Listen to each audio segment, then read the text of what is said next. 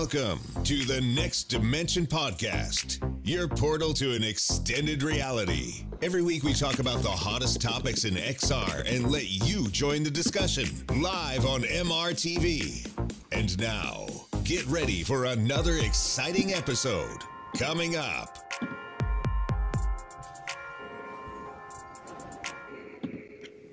Hi, and welcome to episode 16 of the Next Dimension podcast, your new podcast all about VR and AR.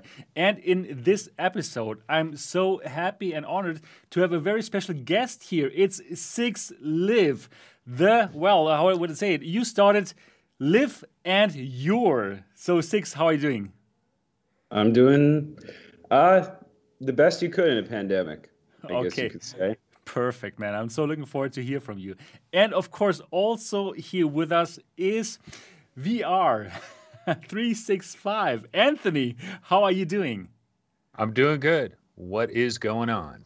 All right, man. And also here with me, Sebastian Ang, founder of MRTV. So, for all of you who don't know this show yet, this show is a podcast which is live streamed every Saturday here live on the channel on MRTV on um, 9 p.m. in Berlin time, 8 p.m. London time, noon in San Francisco, where 6 is at, and uh, well, 3 p.m. in New York City. And of course, you can also listen to this podcast on all the podcast shows, on all the podcast providers at um, Google. Amazon, everywhere where you can listen to podcasts, and of course also iTunes. So we would be really happy if you love this show, if you would get out your iPad or iPhone now and open up the podcast app, find the Next Dimension podcast, and give us a five star review if you enjoy this show. All right, so today we have lots of interesting things to talk about. Of course, we're going to talk about the HTC headset It has been teased by HTC. And we're going to talk about also the new Pico 3 Neo headset that has been teased. And well, most importantly, we're going to find out really everything about Cix's, well, um, yeah, um, journey. experience journey yeah journey. That's that's the word i was looking for. Exactly. Journey in the xr industry. Wow i'm so looking forward to find out all about that because i'm sure you have lots of insights to share with us.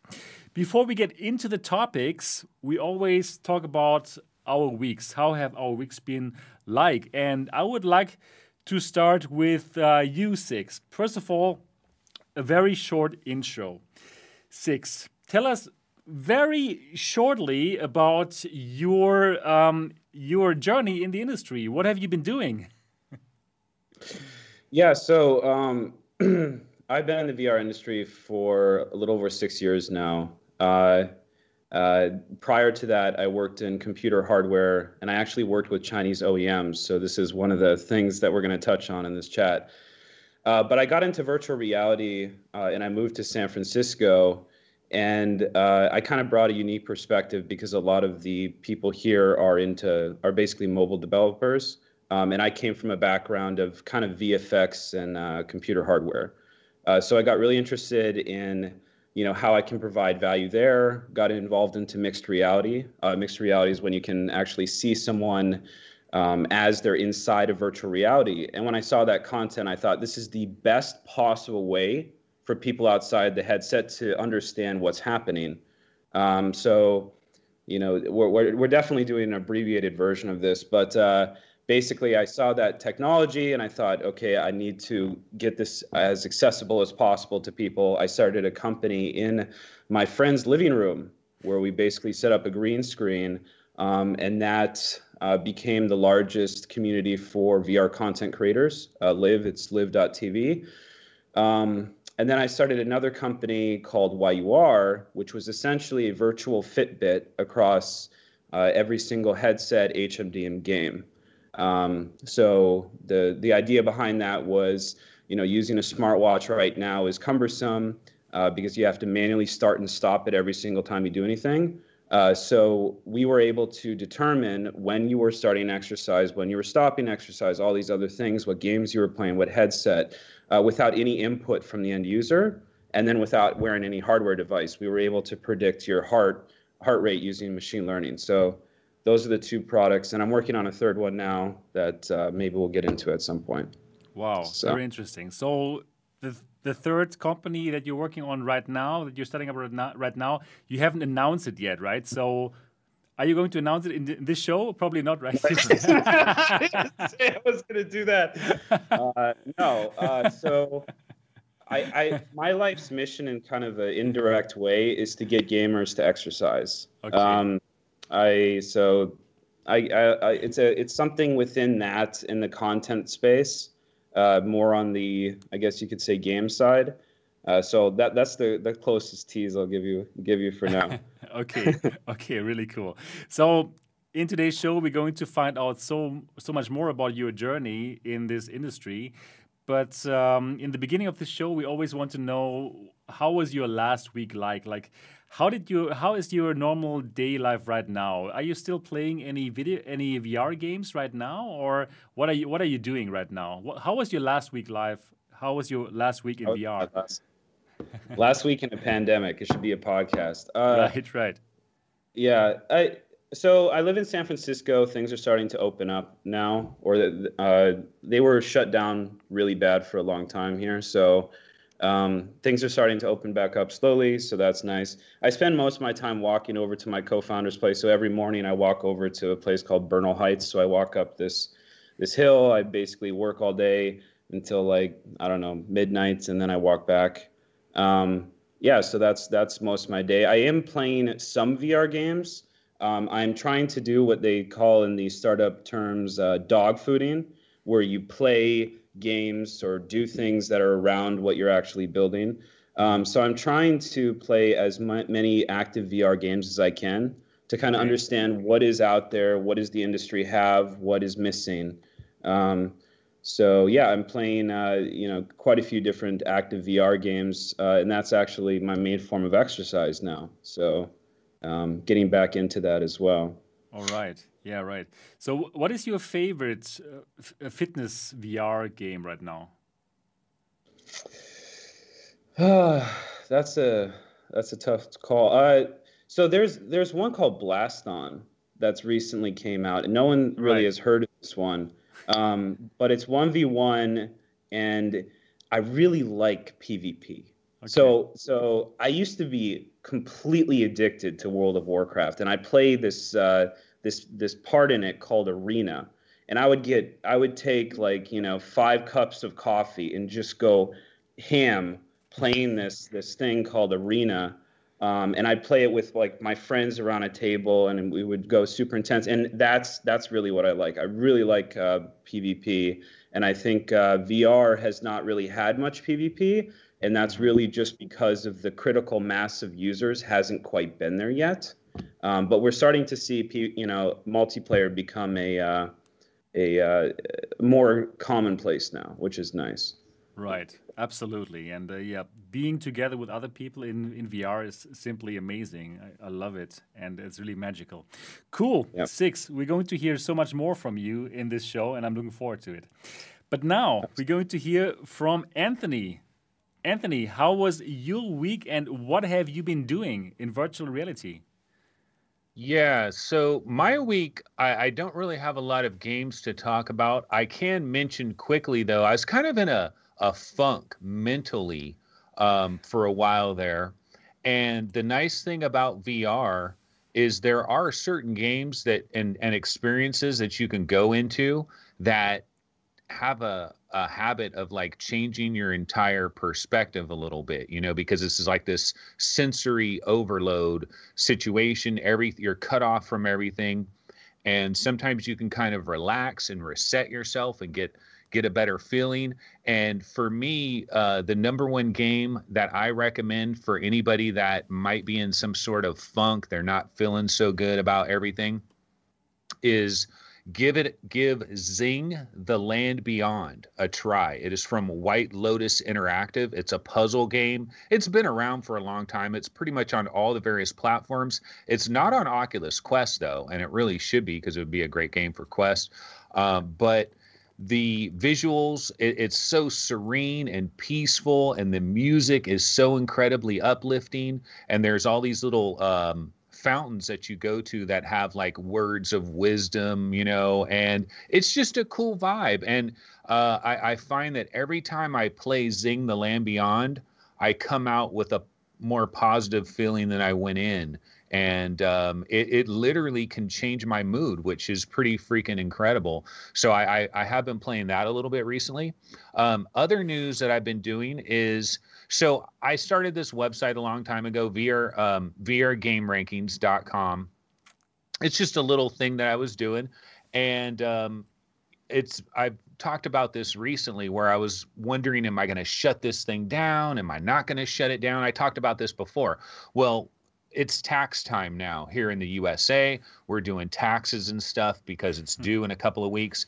And I came to this decision that I'm going to shut down my VR Game Rankings LLC and basically close the thing out. Oh no! Now the thing is, yeah, um, but the thing is, do I just like is VRGameRankings.com just going to disappear into the mist, or should I try to sell it? Should I try to do something with it? So I've been exploring that, and I've um, it's for sale. If anybody wants to buy VRGameRankings.com, it is for sale. I'm, I'm talking with different parties right now for possibly partnerships, or some people just want to acquire the whole thing and I just walk away. Some I hope you're talking with to... Facebook. I wish, yeah. um, some people, um, you know, whatever. So that kind of a thing. But, uh, but, um, yeah so that's kind of what i'm doing right now is so it's really chaotic right now because i'm trying to figure out what the heck i'm going to do i think vr game rankings is actually going to survive and one of the reasons it is is so if you do a google search for free vr games VR game rankings actually will show up in like the first seven, five, eight returns, which is actually pretty decent. We get pretty good on yeah. that. Yeah. And that's what a lot of people have told me that have contacted me about acquiring it. They believe that like the crown jewel is the fact that I come up so high in this free VR that's game search. Uh, that so is they important. Think yeah, I think we so. can build off of that. Yeah. Oh, so man. we'll see what happens with that. And then one other thing I wanted to mention for my gaming week real quick is a new game was announced this week so there's a game out there called 2MD VR Football, which I think is an unbelievably underrated game. It's a very basic American football game. It's incredibly arcadey. This isn't John Madden VR. It's not a serious game. It's just a fun, have fun kind of a game. And I, it's an incredible game, right? Truant Pixel is a developer but they've got a brand new game that they just showed they've just shown off the trailer for it it is called runner and it's completely different. This is not a sports game at all. This shows that they are more than just a sports game developer. They've got you know they've got definite chops in this industry and they've created this game runner and if i don't know if you're playing the footage of it or right not now, sebastian right yeah i'm okay it right now. so it's cyberpunk-esque but it's very retro and okay. when I saw and and the music and everything, like if you watch this trailer, like it really reminds me. I had a Sega CD way back in the days, way back in the early '90s. I had a Sega CD, and like I can remember back to those Sega CD days. And this has probably happened to you as a gamer at some point in your life, where you'll have a dream that you go to like E3 or something, right? In your dream, you're at E3 and you see some unbelievable game that is like, oh, this is like, it's like whatever we currently have in real life, but like on crazy steroids. Like you'll you'll have these dreams where you'll see a game in your dream that is not possible right now. Maybe ten years later, twenty years later, and I could imagine back in my Sega CD days, if I had one of these fever dreams about like Metal Gear Solid on the Sega CD, but yeah, now it's on Sega crazy, CD man. VR. Yeah, so it's it's cyberpunk. You're on a you're on a bike and you're shooting things. I think it looks pretty cool, and I love neon. Really cool. Yeah, so looking forward to that one. Okay, all right, that looks really cool, actually. Wow. So when is it going to come out? Uh, it they're they don't have a date for it. I I know that they're trying to get it out maybe later this year or maybe very early next year. So uh, they're definitely uh, Truant Pixel. I'm actually friends with one of the devs, and um, they're they're going to continue to uh, reveal more information as the months go along and this is just their very beginning of that and they're continuing to bang away on it. But they're really looking forward to this in a major way because a lot of people don't know who truant pixel is. A lot of people haven't tried 2md vr football because they're not into sports and i think they're missing out. Even if you're not into sports i think you're missing out because it is super fun and just it's just fun. It's just fun on a stick so wow. looking forward to what they got coming cool very cool uh, just to understand the mechanics of this game, you're in a car that's moving, and then you're shooting out of the car. Is that like? Is that? Yeah, the, like a motorcycle bike, like a futuristic motorcycle bike. Yeah. And, what, uh, what do you feel about the immersion of like? So there is a conversation about local, like locomotion is one of the biggest questions in VR, right? And there's kind of uh, several different approaches to do the on rails. And so the on rails in beat saber is objects come to you. So it's it's on rails but it's objects coming to you and you're like in a fixed position. And it looks like this is basically you're on rails moving forward kind of like also what pistol whip does. I wonder like what feels i, I assume it feels more natural because you're you, you would assume like a, you'd be feeling like you're moving right? If you're in a you know car right yeah, I, I talked to the developer about this and I was because I was worried like I was like, dude, this looks super cool, but what about like motion sickness? Because um, anytime you're in a moving vehicle, there is that concern. And he said that the way that they've designed the game, they feel like motion sickness is going to be very minimal and it might be because you have like you know one hand is going to be controlling the motorcycle and then your other hand is a, a gun that you're holding out and when you have something that you're holding out in front of you and it's and your brain makes that relation of where your hand is moving i think it's like oh okay we got this. We see your hand moving. It's communicating with your brain. And then there might be less motion sickness because of that. But uh, yeah i don't know. I haven't tried it. I, would love to try a, a beta of it for sure no question. Yeah. It's very cool. Right right. Yeah. So let's quickly talk about my week very fast. So I'm working on a secret project, just like Cix. I'm going to reveal it sooner sooner than Cix. I think I'm going to reveal it very soon. And um, yeah, for what I've been playing, I've been playing actually Borderlands 2 VR because there's a really amazing Humble bundle for VR right now. For like twelve dollars, you can get Borderlands VR, which normally costs like fifty dollars. You can get like um, Star Trek Bridge Crew. Everything is in this bundle. Espire One. So if you want to get some amazing games for twelve for $13 now. Check out the latest Spring Humble Bundle. And uh, yeah, I played some Borderlands VR, Borderlands 2 VR, and it's actually a pretty good game. I like it actually. So that works really well. And that is what I've been playing and yeah, doing some secret, interesting stuff. Okay, cool. So now that we've talked about all our weeks, let's get into the topics of this week. And for today's show, we're not going to go into so many topics, right? Because we have six years, so we want to hear about his journey and all the exciting stuff. But we still want to talk a bit about what has been happening. And uh, yeah, let's start today. Let's start a bit with AR actually. And let's share my screen. We had some interesting AR topics. So, first of all, there was an interview with um, Tim Cook about AR. And what he says, he says AR is critically important to Apple's future, right? So, we do have these rumors of the headset that's going to come out next year. If we believe the rumors, and these rumors says, say it's, it's a VR headset, which also has some pass through. Um, functions. So basically, it's an AR headset that is, be, that is um, using VR technology. So, Cix, I want to ask you, what do you think is this Apple AR or VR headset going to be like? Do you believe all the rumors that we heard? Um, and what are your touch points with AR? Uh, yeah, so I have a lot of thoughts on this. Um, okay, where do I start? So one of the one of the big so eh, has anybody heard of the um, the new AirPods Max, those big, huge headphones that uh, Yep. that Apple came out with, right? Right, right. What a lot of people don't realize is those those actually have an AR strategy. Um, so one of the big missing things, a lot of people use the terms, uh, you know, augmented reality, and they apply it to all these different technologies. But the term augmented reality is still pretty ambiguous. But spatial audio is actually one of the big focuses of what Apple is doing, and those headsets actually are a precursor to that.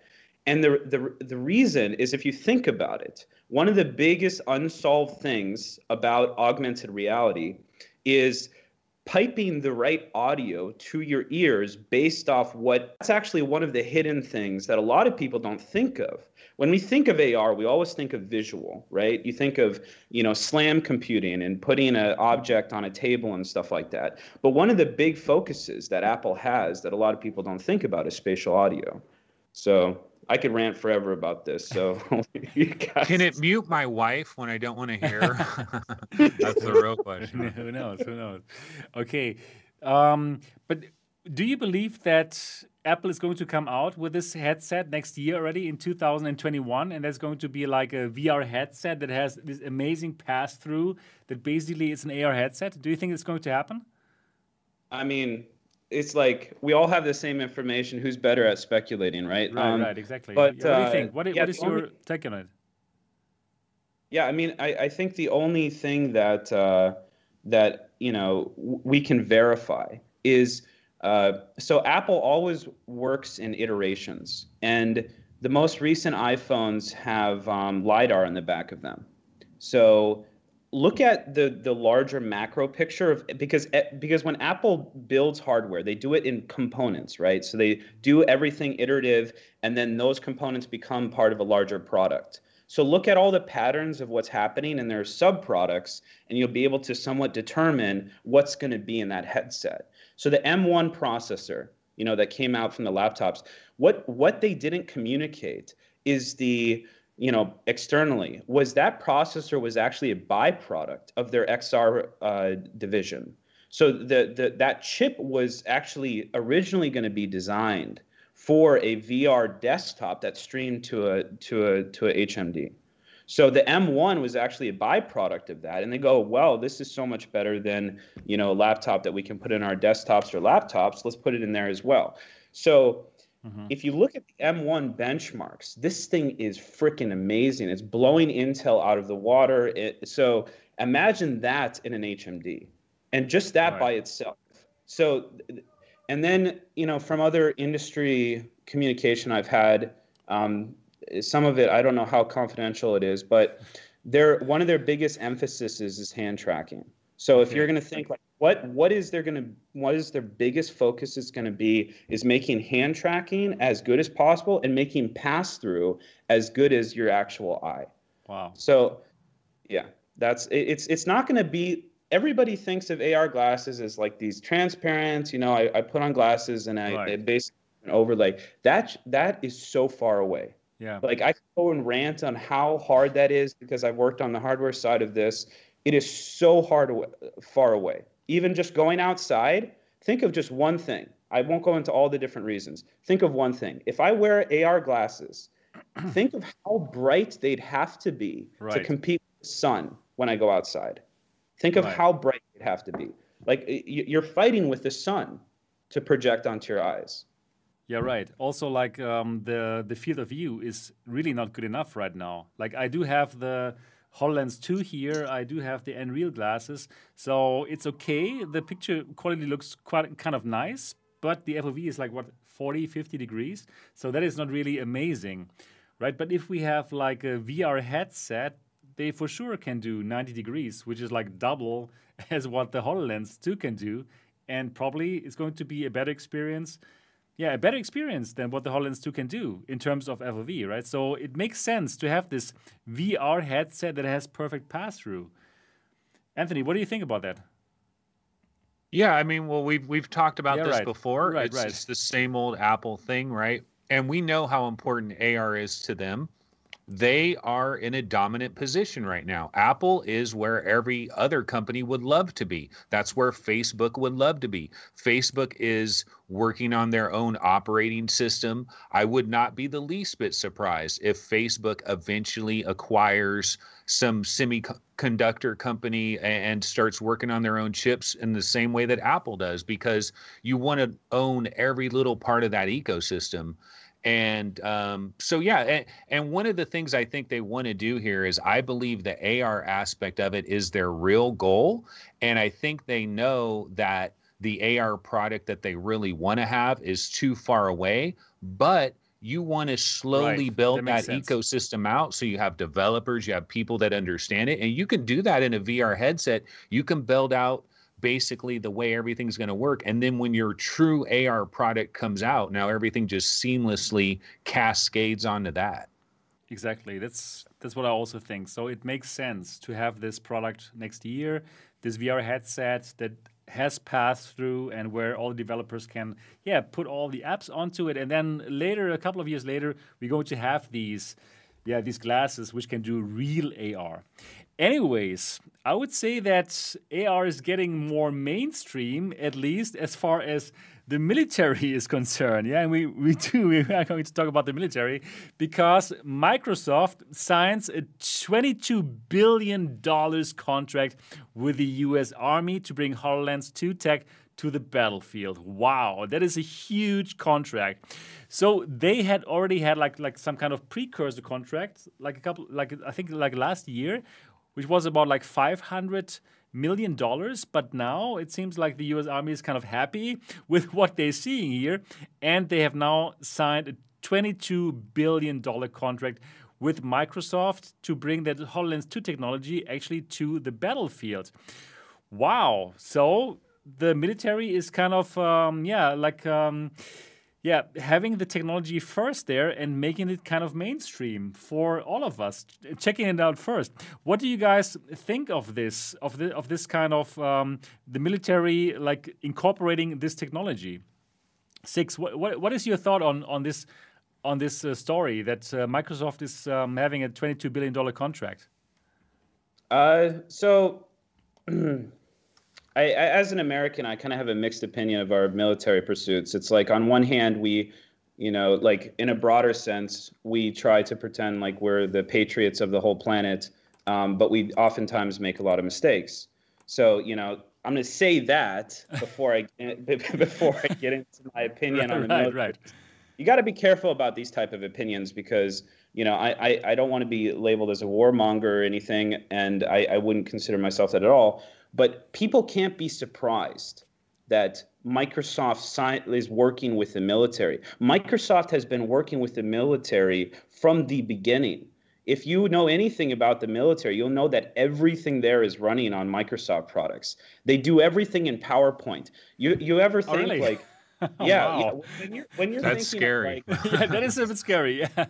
when, when you're thinking of like okay it's wartime and you know you have all the fancy like movies about what happens in war. It's a general putting stuff in powerpoint. And then he's going and he's pressing the slides and he's saying okay this is how we're gonna you know do this and this. They're using powerpoint most of the time. Wow. It's not some like fancy you know like uh amazing software that the military uses. Like the military uses a lot of uh, privately held companies' software. That's actually okay. how they got into that whole hacking scandal recently with the uh, solar panel company. What was it called? Solar, whatever. Um, they, they, they have a certain quota that they have to fulfill from private organizations. So a lot of the stuff that the military uses is from private organizations. So the people who are upset about that, it, you know, I, I get it, but at the same time, like Microsoft's been working with the military longer than anybody who complains about that. So I, I don't find it surprising. I guess I guess I could say. All right, all right, yeah. It, what what a huge contract! I mean, twenty two billion dollars. That's crazy. So Microsoft is doing good business with their AR technology, like uh, like years before this is going to go to the consumer. Even though it's going to start soon, of course, right? But they are already big in business with their AR. Anthony, do you have any idea, any um, thought about about this story? Yeah, well, one of the things I know about this one is uh, so the previous contract was about four hundred and fifty million dollars, Okay. and it was basically um, so that they can see if this would be viable for their for their real Right, contract, right. and and they got I believe it was like twenty five hundred Hololens headsets that they tested out for this, and they found out two major problems that it wasn't rugged enough for actual use and that the sensors had problems at night. And so mm. they went back to Microsoft and said, well, you know, here's the thing. We got to make this thing way more rugged, and the sens- sensors got to work better at night. And Microsoft uh, worked on that aspect of it. And then they worked out this deal for this $22 billion deal. But the crazy thing about it is this $22 billion deal is for a maximum of 120,000 units, I think. Um, uh, it's up to 120,000. It might be way less. And if you if you actually do the numbers, like these are like you know fifty thousand dollar toilet seats basically. So it's pretty expensive what they're paying for this stuff. And then of course of the Microsoft employees that were complaining about this, um, one Mhm. thing that a lot of these stories don't mention is it's literally like a dozen people. So there's like 14, 16, 10 people that are really complaining about this. It's not like there's thousands of employees in Microsoft that are up in arms over this. Um, but, you know, I mean, it's a war thing. And uh, eventually you got to uh, come to a decision of, okay, is this actually going to allow Microsoft?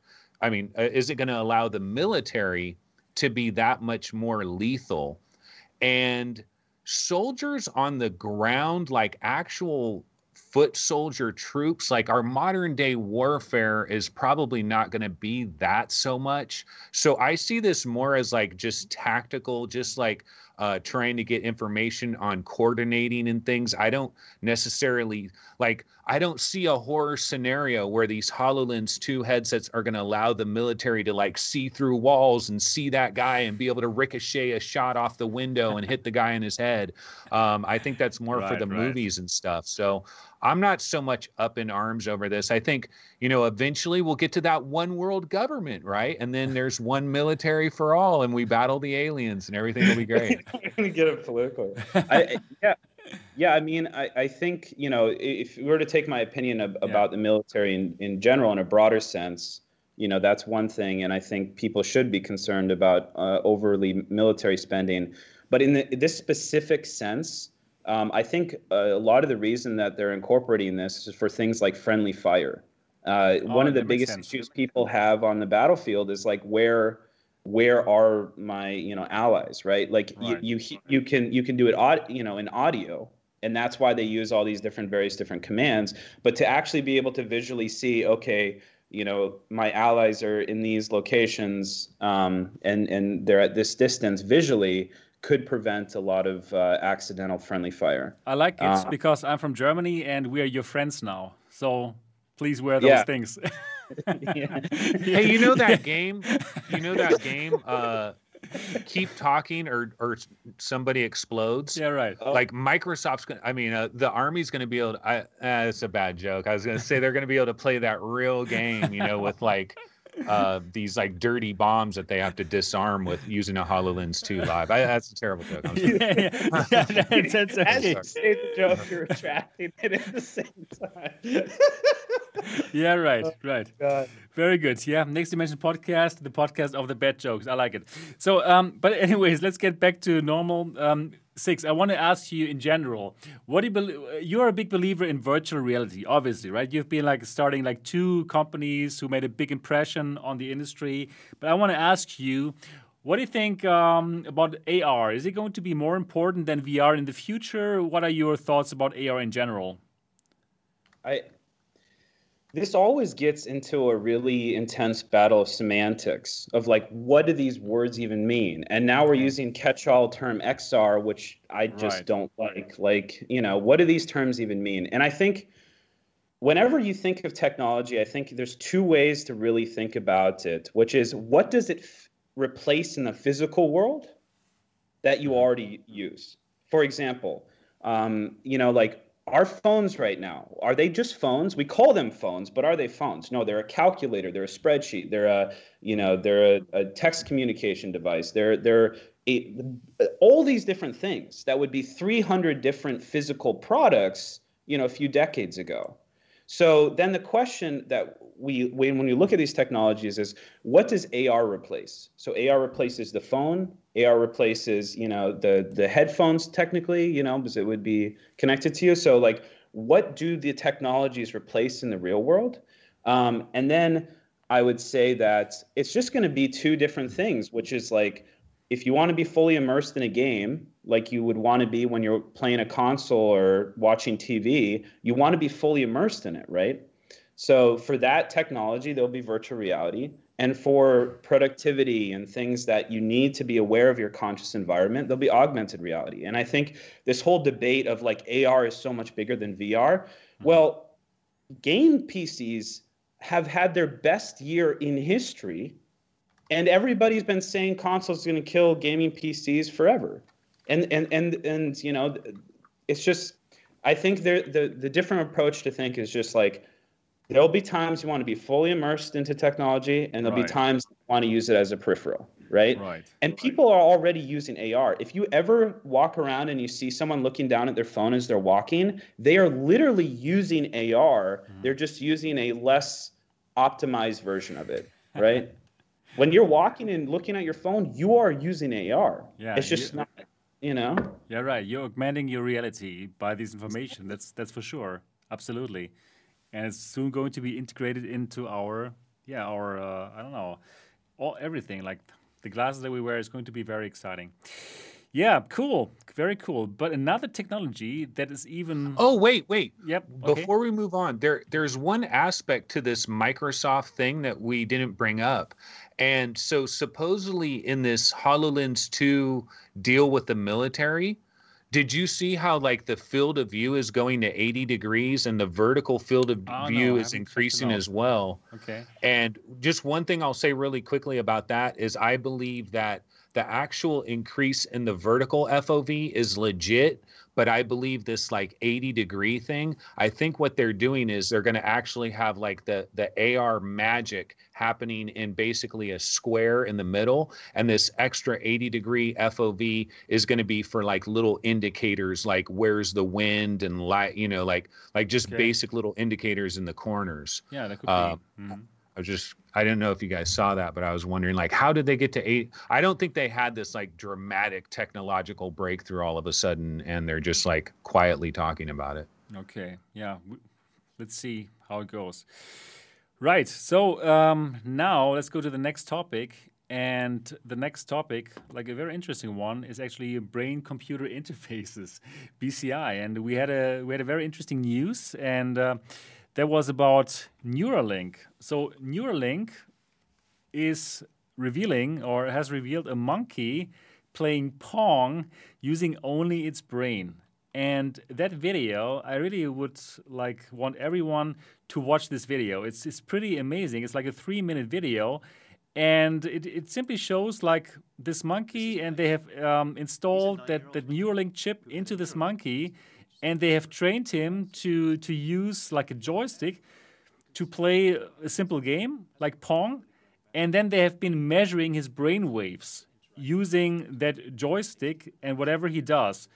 And then by using artificial intelligence, they could interpret that that um, that that waves these these brain waves, and then they could have the monkey play Pong without the joystick, just using his his thoughts. Let me show you that right now on the screen. So let, let me. Uh, the joystick is going to go away. In a yeah, moment. they disconnect the they disconnect the joystick, but right. the monkey doesn't know now, it. Yeah. Now, now you can see it on on the screen. The monkey is playing Pong only with his thoughts and that Neuralink implant.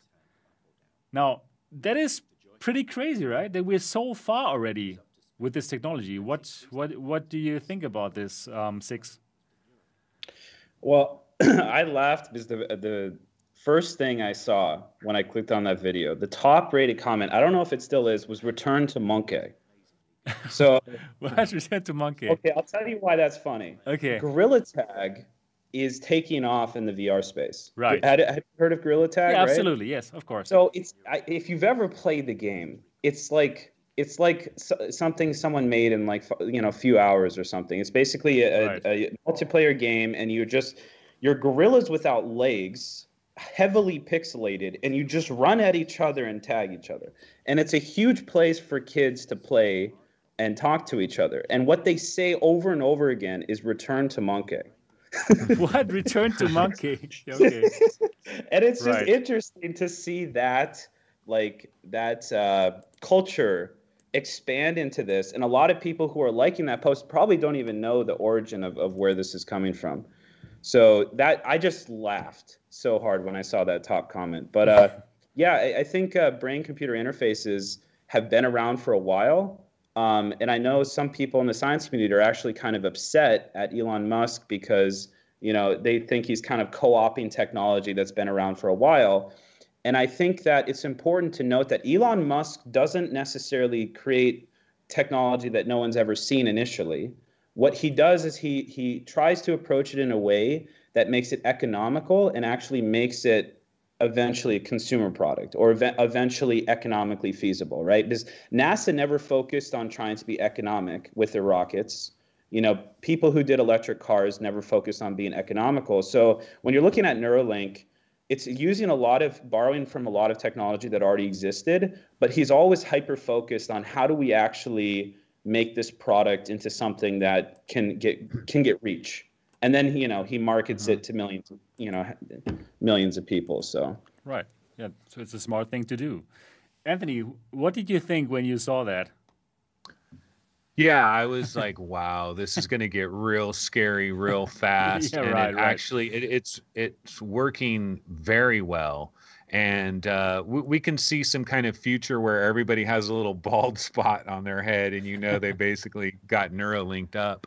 Um, but one of the things I thought of actually is like the killer app for this. So here's Yeah, a little Pong, story. obviously. Like, well, yeah, but uh, here's a little story. So like, there's times where I'm laying in bed at night, okay, and my dog has a habit of like he comes into the room and he be, when he walks into the room he opens the door swings the door open and then there's like a light that's in the bathroom down the hallway. And i'm laying in bed when this whole thing is happening and i'm thinking god i wish i had the ability to close that door and turn off that light but without getting out of bed and net and Neuralink will solve this for me. So I'm ready to sign up oh. because I mean, have you ever been sitting I on love a it, I sofa love and it. you're like, No. like lower the I love of this it. channel, switch it to a different channel, you know? I mean, just just Yeah. in your head, like it would be amazing. What, Yeah. what, what is it? Is the future just sitting here and you're like, I think of an Amazon product, Yeah. and then oh yeah, oh yeah, absolutely. like we're just gonna be, we're gonna be like that movie Surrogates, where it's just like we're sitting there and we're like 400 pounds and we're just controlling all these like avatar versions of ourselves. Yeah, DoorDash is just going to show up at the right time. It's all going to be great. oh my god, it's crazy.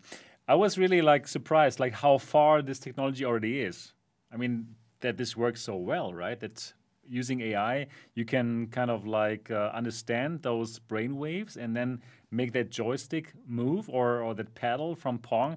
Ah, it's pretty amazing. So like But the phone right there, like the phone actually, like the phone interfacing with the thing in your head, that seems so unbelievably dangerous to me because phones can be hijacked, no problem. Yeah, well. Anyways, this is this is crazy that we're already so far. And recently we heard that that Valve is all also like working on this, right? Not actually like writing into the brain, but also more like like reading from the brain what the the player the uh, the player what they feel when they play a game. It makes so much sense, right? To to kind of understand if if the the player thinks the actual game that they're playing is like complicated or is too easy, and then they throw some more enemies at you. Wow, there's so so much interesting things that are going to happen in that space, and it sounds like science fiction, but it seems like we're really so close. Very very interesting. Yeah, there was the, the Neuralink news. But anyways, let's let's um, go through the news a bit faster, and let's go to the next news. And now we're getting into the VR space, and we're getting into the standalone space, right? So we're looking for that competitor for the Quest 2, and well, at least in China, some interesting things are happening. So there's Pico, and Pico had the the Pico Neo 2, which is a standalone headset, which was mostly focused on enterprise, at least here in the West, right? In the in the in the US and also in Europe, it's it's it's solely an enterprise headset. But in China, actually, it is also a headset that people use for playing games because there is no Quest, right? There is no Oculus because Facebook is not allowed in China. So now Pico unveils the Neo 3 standalone headset and is going to launch on May the 10th in China. And actually, this is a headset that is marketed to consumers in China with also lots of games, and they have their own studio for for like for for games. And what we see here on on the website is actually a headset which looks kind of like the the Pico Neo 2, but the controllers look different. For the Pico Neo 2, we had like uh, two cameras for the tracking of the headset, but for the controllers, actually, they did use a different kind of mechanism to track the controllers. There was some electromagnetical field that was being used in order to track the controllers. Now it seems like they also do the optical tracking with cameras, just like the Quest is doing it. So that is pretty interesting. So the Pico Neo 3 is going to come out in China 10th of May, and it's most probably going to be yeah focused on um, on consumers in China, but I don't think it's going to be focused on consumers in the West. What do you think, um, Cix? Is it going to be um, in the West only going to be focused on enterprise, or are they also going to try to get to consumers in the West? I, I don't think I don't think it works for consumers. Uh, you know, at, at, some point we're going to have this conversation uh, in this call, but the Quest 2 is being sold under cost. They have the largest portfolio of, of content. Um, and even though people, you know, kind of hate Facebook, at least it's a, a it's a well-known brand. Uh, so, it, what a lot of people need to recognize is the difference between consumer and enterprise is oftentimes just whether or not the com- company can afford to be consumer. Because these days, consumer is unbelievably difficult. You oftentimes have to sell hardware at a loss. Uh, you have to, you know, like even when you buy a phone from Verizon, it's subsidized by the carrier. Uh, so people have this uh, incredibly high expectations of consumer goods, and they they will not buy hardware that is sold at a profit anymore. When you buy an Amazon Fire or a Google Chromecast, every single consumer hardware device that you buy in America is sold under cost now except for Apple. well, right. you're right. That's true. But Apple is subsid- Apple is subsidized by, uh, or at least the phones are subsidized by the carriers. So you know, like instead of being you know fifteen hundred dollars out the gate for the new Max or whatever, you uh, you're paying it in 30 dollar installments. So so the sticker shock is is not as apparent. But yes, that's a that's a good point. But a, a lot of the other companies that don't uh, drive revenue from hardware costs. They're all based off either ad models or thing, you know, subscription models or things like that. All those have hardware that is sold under cost. So the problem that a Chinese company will have is they'll come to the United States. Now we have a is it 25 or 30 percent tariffs so on top of that, mm-hmm. the reason right, our right. video cards are insanely expensive in the United States is now we have an additional 20, 30% tariffs. So every single PlayStation that we buy now is actually sold even more under cost for the manufacturer due to that. So anyway, uh, Pico is going to have that issue where entering into the market is going to be more expensive for them, and they can't sell their hardware at, at, at a profit. So then they'll have to pitch to to to to enterprise. And you know, Facebook has failed notoriously on their B2B offerings. So that's that's the angle that they're going to take. Right, right. Anthony, what are your thoughts? Do you think there's any company that has a chance to stand up to um, to Facebook in the in this kind of standalone business? I just think the, moment. Yeah. Um, I think the barrier to entry is like just what you're saying there. I, I couldn't agree more. I mean, not not just a company from China trying to compete with Facebook, but it could be an American company, it could be a Japanese company like Sony. I think Sony probably considered the possibility of making a Quest uh, competitor, but who wants to get into that war? Who wants to get into a price war? Like Sony doesn't like giving their stuff away. Uh, I mean, that they certainly lower their prices to be more competitive, but they're not. That's not their bag, man. You know, giving stuff away two hundred dollars cheaper than it costs to manufacture it, and so anybody competing with Facebook in the standalone market, why? Who who's going to do that? Where's the incentive? It's it's hmm. not happening. Yeah yeah, it, it, it's a the economics don't make it any sense. So the just the the chip uh, for all our watchers here uh, inside of the inside of the Quest 2 is an XR2 chipset.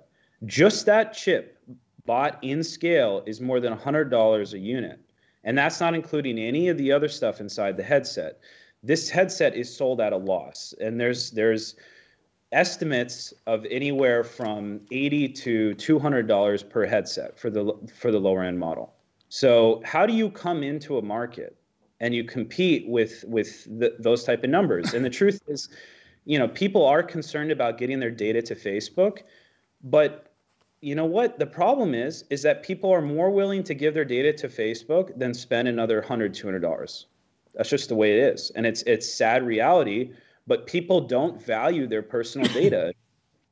And hmm. that's why that these ad driven companies like google and facebook can so, sell hardware under cost because if, if you work a lot in, in startups you realize one of the biggest issues is not the product that you make it's how to distribute it to people. And that's why a lot of hardware companies fail. It's not that they don't necessarily create a great prototype it's that they can't get the supply chain to actually get the product that they've made to the end user. Because when you build a hardware product, they'll say like 300 different components. If you don't have that one screw or that one tiny little thing, you can't complete the whole thing. And that's and that's what makes hardware so hard is it's it's 100% or zero. And these right. and these parts come from all over the place. Cool. I'm I'm wondering about one question. Like in the US, let's say if there was a company like like Xiaomi, like it's a big player in China, and they also like like um, like having these products which are really cheap. Their phones are really cheap, right? And if if they came to the market, to the American market, and they also had like a headset which is also really cheap, let's say two hundred fifty dollars, and they could also pull it off in terms of money do you think the American people they would prefer to give their data to Facebook still, or would they care more about like Xiaomi being a Chinese company? well, I think the tariffs, like you talked about the tariffs. Yeah, right, I, right, like right. I, I, don't think, like I think it's they couldn't do it, right? They couldn't do, do that. Okay. One little interesting thing, though, one little interesting angle of this whole thing, I noticed in the Road to VR article about this uh, headset is they talked about um, how Pico already has their Pico store and there's 400 apps already there, I guess, for the Pico 2 or whatever. And they have localized versions of Super Hot VR Apex Construct, Angry Birds VR, Isle of Pigs, and Racket NX. And this is the first time I've heard of this. And this is interesting because think of all the developers that are trying to work day and night to get their game on the official Oculus Quest store because that is where dreams are made. If you don't get on that official Oculus Quest store, you are screwed. And where's their other option? They don't have a fallback option. They don't have another platform they can go to. But at least in China, maybe they could go to the Pico store. I'm not sure. Do you know right. which processor is actually in Pico 2? I get I'm guessing it's the same as the Quest processor, Quest uh, 1 maybe. In, no, in Pico 2 it's an it's a Snapdragon 845. I don't know about okay. Pico 3, but um, yeah, probably it's also going to be even an XR2. I believe so. Yeah. Yeah. Well, yeah. So perfectly compatible. Yeah. Right. Right. Yeah. well, one of the one of the secrets um, that a lot of people don't know is that uh, Facebook actually had an exclusivity with the XR2. That's why they Oh, came out. really? Well, think about it. No other headset magically had an XR2. Right. They had a had a they had a timed release so they could come out with the XR2 before anybody else. So they they they basically set the market standard and they th- I mean they're blowing so much money compared to everybody else that it just becomes an economic issue at some point. Right. Do you think um, Fa- Facebook is losing money on every um, Quest Every 2 headset. sold? Every headset. Wow. What do you think? How much are they losing? I, I would say around hundred dollars every single. What? What? Yeah. Really? Hundred dollars? That's crazy, though. Yeah. That is really crazy. Wow. It's yeah. worth it though if you absolutely dom like they are absolutely dominating yeah, in this course. space. We're There's no one. I in moment, mean, yeah, they exactly. got beachfront property. yeah, Yeah, well, absolutely. what, what what you have to consider what their strategy is is they're they're doing something called you know they're basically seeding the market and they're they're winning the market at a at loss because if they become the standard it's so much harder to fight them because think about it. You know you're just talking about the pico and having super hot. If i already bought super hot on my quest why would i buy it on on pico right? So the the only way that a, a HMD competitor is going to come in the space and beat Facebook is content on the level of Beat Saber that is exclusive to their headset, at least on the consumer side. They're going to have to come out with like World of Warcraft VR and then have it be exclusively tied. In fact, that was one of the big reasons Facebook acquired Beat Saber. Mm-hmm. So if you notice the time frame for the acquisition of Beat Saber, Beat Saber was acquired shortly after they came out on the PlayStation. And if, and if you the reason Facebook was so terrified of of not owning Beat Saber was because Beat Saber was basically in 50% of all headsets.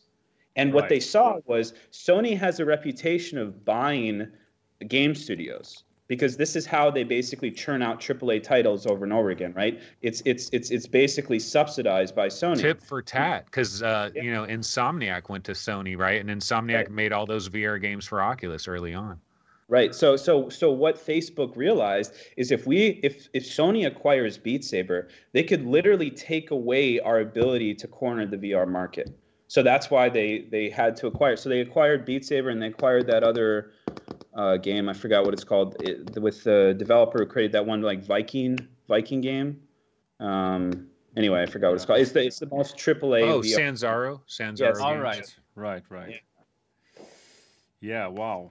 So, wow. I'm I'm still like thinking about like um, Facebook making a hundred dollars loss on every single Quest 2 sold. Yeah, but anyways, it's a great investment for them in, into the future, right? They also believe in the XR future and the spatial computing future, and they are dominating the market as we speak right now. Yeah, right. But there's one hope. and that one hope Oh God. yeah, who knows? Who knows? Might be HTC. And that is the next big thing that we're going to talk about. So now let's have a look at the, the latest tweet. The latest tweet from HTC. And it is the one that you're seeing here right now on the screen. And HTC says, now that the accessories are out of the way, let's get down to business. And hmm. what we're seeing here right now, it might as well be, and that's what we think right now, is a standalone headset. And we see here one camera. Oh my goodness, I'm I'm still like in shock about the HTC PR marketing department, right? How they how they were like teasing that tracker, and everyone, and especially me, were thinking like, okay, that must be that standalone headset, but they were the trackers. But now it seems like, okay, this is the real deal because on their website they did the following. On their blog they wrote vr headset question mark and then they they they show this kind of um, headset and there's something over it some kind of cloth or what and uh, they say vr headset confirmed. All right. Okay. It is a vr headset. And and if we're looking at at this picture here that they have posted, it seems to be like a standalone headset with inside out tracking. So, Cix, I want to ask you, what do you think is the next headset of HTC going to be? And do you think it has a chance on the market? Is it going to be uh, a headset that is going to be focused on enterprise, or is it going to be focused on consumers, or is it going to do both? What, what are your thoughts about it? It's going to be more expensive than people think. Okay. I, I, I think that people really need to get ready for the, the, the sticker shock um, HTC as a company needs to make money from content or uh, from their hardware, hardware, right?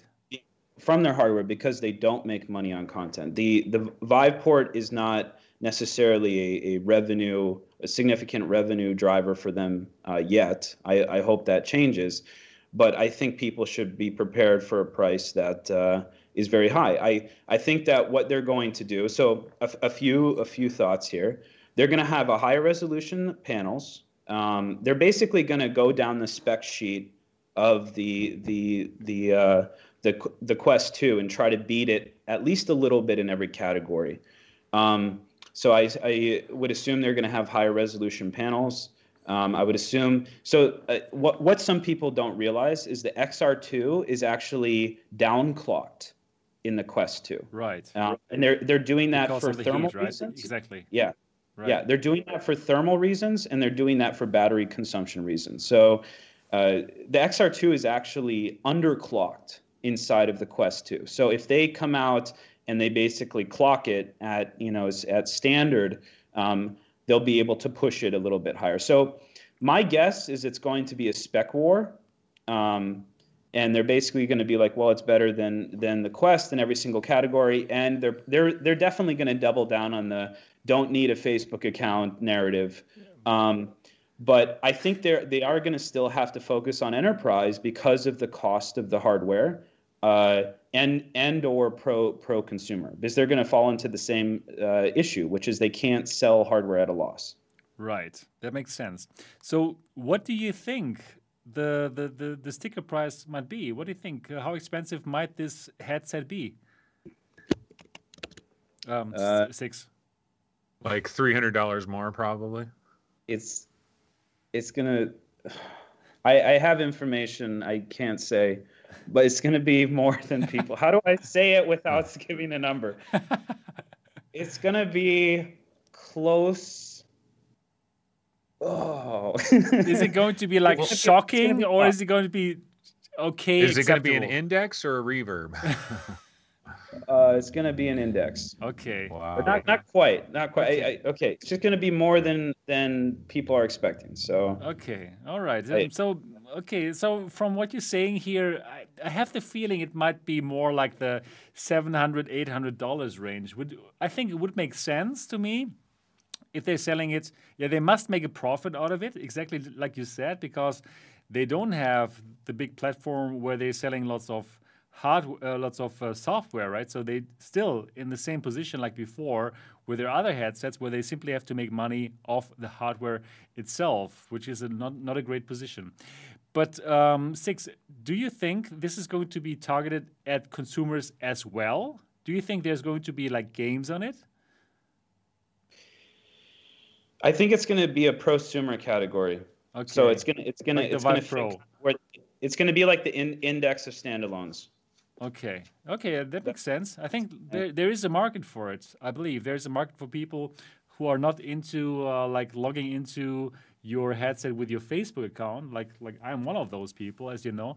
So I think there is a market. Anthony, what do you think? Is there a market for a headset that is like uh, that has top specs, better specs than the Quest 2, but is way more expensive? Let's say more than double as expensive as the Quest 2. Do you think somebody is going to pick it up other than me? for consume for the consumer market not really. I mean there there are these consumers out there. We got plenty of them in chat already that say they will never they will never do facebook. They're not going to do this facebook account. There's people that are begging to put their money somewhere else. The problem is these people are not in the hundreds of thousands they're in the tens of thousands and that's not enough to move the needle here this is a b2b headset i mean i think that's safe to say and there's opportunities for htc in this category because oculus has dropped the ball like none other when it comes to like location based entertainment type stuff there was a also time enterprise. They have, Yeah, I yeah. think they have dropped the ball with that. There was a time when I was looking into a mobile VR business, right? And I was gonna like I was gonna be going to places and setting up like a VR demo thing, and I was, but luckily I didn't do it, and then the freaking pandemic happened, so it was probably a good call on my part, right? Right, right. But when. I was looking into this, I was contacting Oculus because I wanted to use Quest for this.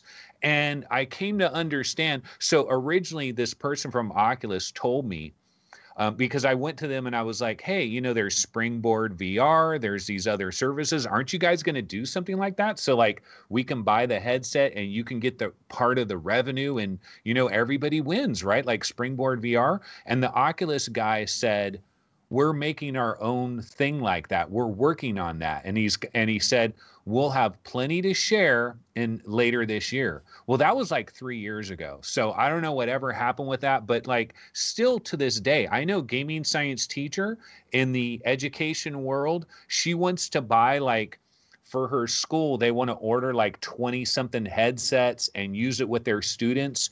But it's an impossible reality because you order 20 headsets, they got to be linked to 20 Facebook accounts. This, this doesn't that work doesn't for business. Yeah, right. Yeah, so there's opportunities here. And um, I, I think that's a possibility, you know. I- I- so I think people need to think why does Facebook not care about LB and B2B? Not necessarily like I, I think a lot of people say they fail on this and whatever. They don't give a shit. Like Yeah, sorry for pardon my language. No, I'll no. tell you This is there- MRTV. You can say everything you want. see everything. No, no. Let's see. Let's see. Their business model is based off ad targeting. If they don't know who is in the headset, Right. they can't profile you. They can't know where you are. They can't know who you are. They can't connect you to their ad network. So for them, they don't give a shit about B2B. They don't give a shit about LBE because they don't know who the hell is in the headset. When you're passing people through an LBE situation, are you going to have them log into your Facebook account every single No. time they use the headset? No. So they don't care because they But eventually it'll scan your retinas. They'll know who you are pretty soon. eventually they'll just you know zuckerberg will start speaking to your head so that's what people need to understand they don't care about b2b at all and they don't care about lb even less and it's because they can't know who is in the headset and that's the o- that's their true way to make money is knowing who's in the headset and e- they're not so just so people understand i'm going to go on an anti-facebook rant at some point here but they're not specifically selling the data in the headset yet but they're connecting you to their larger ad network and then they can't if they don't know who's in the headset they can't do that Right. That makes so much sense. So let's for this moment, let's keep the Facebook rant, and we're going to get to that later. we're still we're still now on the on the HTC headset. So I simply want to ask the people who are watching this live right now, the 220 people, who of you would buy a $799 HTC standalone headset that is in any way better, like in terms of specs, but again, $799. And there will be games on it, probably, but probably not as many as on the Quest platform for now, but probably there's going to be more and more. So if you would pay $799 for an HTC standalone headset without having to log in with your Facebook account, please say yes. And if you think like, okay, are you friggin' kidding me? I can get the Quest 2 for $299 with all these games, then say no. I simply want to get a feeling for for what you guys think for what you guys think. And please be honest, right? Really, be honest. $799 that is expensive as compared to the $299. And well, basically, um, Facebook did kind of kill the competition with their $299 price tag because it's so tough to con- convince somebody to pay so much more because well you don't have to log in with your facebook account right? It's uh, for, for lots of people just as Cix has said before they don't care. They don't give a damn right? Just they are just going to look at the the, the price. And uh, what happens with the data? We don't basically care. So it's, right? It's like this right Cix yeah i guess so yeah honestly speaking I, I think so so let's see no no no no no and no. And there's one who says yes. Yeah, so most people are not going to do that. And, and, I'm, I'm grateful that you're so honest about it. what about the fact, though, that like, let's go back to the HTC Cosmos, because why are we assuming they're going to figure out inside out tracking? Because they sure like as the heck question. didn't figure it out. I the like the time, question, right? yeah. Yeah, they that was really, really uh, like surprising for me, like how bad the original Cosmos was when you would think like, oh, okay, HTC, they were they they were the first to come out with a headset, like with the HTC Vive, which was so cool. But well, they've been working together with Valve on the technology, right? And now with the Cosmos, they were on their own, and the inside-out tracking kind of sucks. So yeah, not sure. Exactly. It looks like though hmm. the the tweet that the placement of that camera that looks like it's on the top of the uh, top strange, of the front right? rim. Like, like so, but that's good strange. because that might be you know you're playing these games where you're pulling back a bow or you're going back over your head or whatever. So it might have. Assuming they can actually figure out inside out tracking and it actually works good, that extra camera on top, if that's what that is, could allow for a greater range of motion and still be tracked. Yeah, well, the, the, current the current method that the Quest uses is assumption based off IMU data. So it goes, you know, basically I can see it with the constellation tracking and the LEDs that are blinking on the controller. I can see it, I can see it, I can see it, I can see it. I can't see it, but I can still tell how much the IMU is moving, so I assume it's here. Right. So that's why even though the, the controller goes out of the field of vision of the cameras, it'll still have some general idea of where it is. Yeah, and it works so well. I must really say that the Quest 1 and 2 tracking and also the Rift S tracking is amazing. Um, Cix, I want to ask you do you think HTC can pull off inside out tracking? After they failed with the Cosmos? So, inside out tracking was actually one of the hardest challenges um, for the original Quest. Uh, basically, the hardest thing about it was just to get that kind of computer vision to work on a mobile chip. And if anybody who ever works in computer vision understands how compu- you know computationally expensive it is to get that type of tracking on a mobile chipset. You know, right. up till now, you know, all the methods have been used where using a desktop. So I think I think by now they they could have pulled it off. I think the so at, at my prior company, my CTO uh, we would always joke with him about the Cosmos because he hated the tracking so much that it was always going to be his Christmas gift or his birthday gift or whatever because he just hated the, hated the tracking so much. Um, but I think I, I, hope that, that they've got. I mean, I, I think they can pull it off by now. There's okay. there's enough in the market, and I think the tracking should be fine. Hopefully. Um, yeah. So yeah, you wow. know, Alvin Wang Graylin, uh, he tweeted that same photo with some hashtags like XR, VR, Vive. But he also said, can't wait to share the bigger picture. And I wonder if he means like they are going to have like an FOV advantage here cloud. and like cloud. true IPD adjust and stuff like I, that. I, I, bet that would be cloud. If I were to take a guess, I think that, that one of their biggest emphases in China is cloud technology. Okay. So if I were to guess on that, I would say um, that that could be part of it as well. So, so the thing is, though, okay. all their tweets they talk about like, let's get ready for business. It's your yeah. move for the yeah, exercising thing. So I don't know. They're kind of obvious about what they're talking about. Yeah, the, yeah, you're probably right. They're probably talking about the resolution of the headset. So, um, Cix, you think that there might be some cloud streaming involved for this? Well, the not necessarily this version, but okay. cloud streaming is one of the big like technological focuses uh, of VR at some point. Right. So many many years ago, I used to work in networking though, and to be honest, it's so far away from being something that that actually makes sense with you know what they call edge computing, which is basically like right. you know a nearby compute, and then you know. um, I'm not super. I, I, don't think it's necessarily realistic for um, the United States. I mean, I can barely get my cell phone to work in San Francisco, let alone you know streaming, you know, high resolution 4K video to my head and low latency, right? So I'm not super optimistic about it. Okay, I see. Yeah, so let's see what's going to happen with with that headset with um, HTC I don't know standalone headset. I really hope that they're not going to tease us for the next couple of weeks.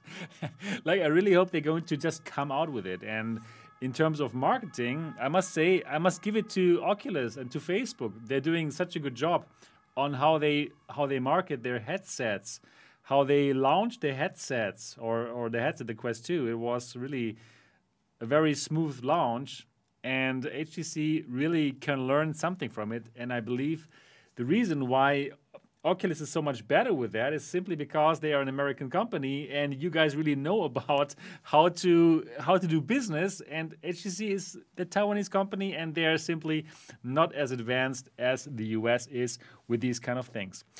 Yeah, that is the HTC topic and now now finally I'm looking forward to learn more about Cix, Cix Liv. So looking forward to find more about your journey in this whole industry. oh yeah, right. So Cix, let's start from the beginning. Um, how did you get into this whole industry? When was your first touch point with VR where you thought like, okay, this is something that has so much potential. This is something where I want to put my personal energy into it and that is something that I want to pursue. Tell us about it. yeah, so okay, let's see here. So, virtual I tried the original DK1, but to be completely honest, I wasn't, you know, complete, completely sold on VR back then. Um, I tried the I bought the DK2, so I started to become a little bit more interested. And then what really changed it for me, where I saw VR was the future of everything, uh, at least gaming related, uh, was when I had I got the Vive Pre, so I got you know the original Vive, and I remember a moment where I was playing Space Pirate Trainer, mm. and I physically dodged the laser. I ducked, and it went over me, and I was just like, "What? what the what the friggin' heck? The fuck! I just dodged." a laser by ducking laser. And, and, and, that was that was it that was like this space is going to you know freaking revolutionize gaming in a way that we haven't seen in in, in a decade. So um, that was really what sold me was the first time I dodged a laser in Space Pirate Trainer. So you know c- credit to I-Illusions and uh, Chris over there. So yeah, um, that's what really what got me into it. Yeah. Okay. That was the moment. Wow. you know, the first time I played Space Pirate Trainer, I got shot right in my chest with a laser, and I literally fell down on the ground, like because wow. it was like I was like, it, it, nothing yeah. happened. I was yeah. completely safe. But yeah. that's how powerful VR was. Like amazing, April of 2016. Incredible, incredible. Just five I, years I, ago. Yeah, I lived uh, back then uh, when I first moved to San Francisco. I lived in a community house with 50 people. Wow. So when I got and I set up the the the Vive in there, and it was I was introducing it to 50 people who had never tried VR before in their life, and it was it was amazing to see people's responses. Um, I, I, remember one guy he ran in he he physically ran into the couch and almost broke his ankle. Um, another person uh, so another person was playing for so long you know in virtual reality there's no sense of physicality with objects right so right. he came out and then he went over to talk to me and he slammed his hand against the table because he was so used to having his hand go through oh, no. objects. That is amazing. Yeah, and then and then I demoed it to some people at a gaming lounge, and there was two really crazy stories. One was um, there was I, I was we were trying to tell people how to play before they played, and we, I said duck, and I was screaming at the person, duck, duck, duck, and they were just pressing down on the keypad, and I was like, I had to go up and mm. push them down and be like, duck, this is how you do it, yeah, right. and just that idea that you are the controller for the first time. Um, and there was another experience where we put a headset on someone and they just ran. They literally just ran they to the next wall. like that one running. video you see where the lady runs into the corner. Yeah, it's it's it's hilarious. Yeah. It's amazing. Yeah, right. Okay, so you, basically you first put this head, headset on, and then very soon you found out, okay, that is something that I want to work on. Yeah. Um, tell us a bit more, like how you got to um, start Liv, which is kind of revolutionizing that mixed reality space. Yeah, so uh, the first company I started was Liv. Uh, a lot of people who've seen these uh, super viral mixed reality videos where they see someone inside of Beat Saber was the best Beat example. Saber, the first, exactly, yeah, the first the big, thing, right? The big one. Wow, yeah, yeah, that, that, was amazing. That was yeah. Big, yeah, people were doing mixed reality before then. Uh, okay. the the actually the original uh, game developers that uh, showed it was um, Fantastic Con- Contraption. That All was right. the first. Okay. That was yep. the first company to live stream mixed reality. Uh, yeah. So the story was basically there was a, a, VR collective here in San Francisco called Upload VR. They still do publications, but back then they also had a uh, co-working space here in San Francisco. And I got and I got accepted to work there because I was starting to get super excited about VR. And there was a guy there named Oz, and so Oz is known in the VR space. He did, has done a bunch of. Uh, he's doing drones now. He's done volumetric capturing. He's he's basically one of the original OGs of of the content creator space. And he was in there, and he had a studio where he was doing mixed reality. And whenever I was working on, you know, my various different projects, I would always go in there and I would work with him on mixed reality. And we did live streams in mixed reality and, you know, all these really cool things together. And I looked at the technology and I said, you know what? This is a, a, connection of a lot of the things that I understand, which is VFX and hardware. How do we create this as a consumer product? How do we get people, like normal people in their living rooms, to actually do this? Um, so I actually uh, connected with two of the friends that I was living with, you know, this 50 person house. They had moved out and they got an apartment. And in their living room, I literally set up a massive green screen and we just started hacking away. How do we wow, how do we turn this into a consumer product? How do we it was, you know, it was the most humble of beginnings. I literally slept on the couch. And yeah. sometimes I actually slept in the green screen. So like I was on it was very humble beginnings. Um, but yeah, that was uh, that was uh, AJ and Pierre, who you know AJ is the current CEO of uh, of Liv, and uh, yeah, that's the very humble origins of that company. Wow, yeah, yeah. All the best greetings to Doctor Doom. I also talked yeah, with him before. Yeah. He's a great guy, and um, yeah, cool, very cool that you started together with him. So, um, so with Liv, how easy was it to get capital, or is, was it self-funded? Um, tell us a bit more about the beginnings and uh, how easy or complicated it was to get started with a VR company. Yeah, so uh, VR was still trending back then, so it was still, you know, it was still cool. It, was it not wasn't dead yet. It wasn't. It wasn't the dead stage, right? yeah, right, right. A, a fucking chasm in our space, right? Exactly. Um, so yeah, basically, uh, we got into TechStars Los Angeles, oh, which perfect. is down in Los perfect. Angeles. And uh, you know, TechStars is a is a is an accelerator that gives you hundred and twenty thousand um, dollars, and then basically puts you through basically preparing you to to fundraise. Um, it's a great program. Uh, we all went down there together. Um, and uh, yeah, we uh, we basically that's how you know Liv actually became a proper company versus you know three guys trying to figure some, something out in their living room, right? Um, yeah, so so from there we brought in uh, we brought in several different people who were working on the space. So there was um, a few different people who were building things in mixed reality, and instead of competing with them, we just reach out to them and say, "Hey, you want to work with us?" Um, and one of them was Rue, who's Stefan Donnell, who was one of the original OG live streamers in the in the VR space. Uh, and he was actually working on something called Mixtra, which was a, a, mixed reality product. And when we were in TechStars, we you know we we basically used that money to hire him. That was the very first okay. thing we did because we were like there was all these people who were doing these really cool things in mixed reality. And we're like, we don't want to compete with these people. Let's just all come together and work on this together. Um, so he he was he was one person that we hired. Uh, we hi- hired a guy who created something called Viver, uh, which was, but if, if, if anybody remembers how to calibrate mixed reality in the beginning, at the very beginning, you literally had to use physical calipers and like adjust it because it's trying to match a, a physical camera to a virtual camera. Right. So calibrating it to be able to tell where the camera was was a massive undertaking. So we we hired a guy in Prague, um, who's who's named Jaroslav, and he was building the way to calibrate mixed reality without any additional like you have to use visual markers and QR codes. Even Facebook was using you had to print out something and put a checkered grid in front of you in order to to do that. So then we hired him, and it, it basically you know it, it came together as a bunch of uh, a collective of these people working on this. There was another guy here in San Francisco who was working on the Kinect background removal.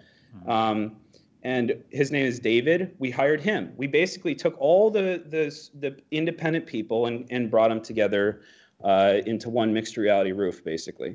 Wow, very exciting. And the, the company is doing very well still, right? Liv, they are like uh, the market leader for this kind of mixed reality capture, actually for yeah. for VR, right?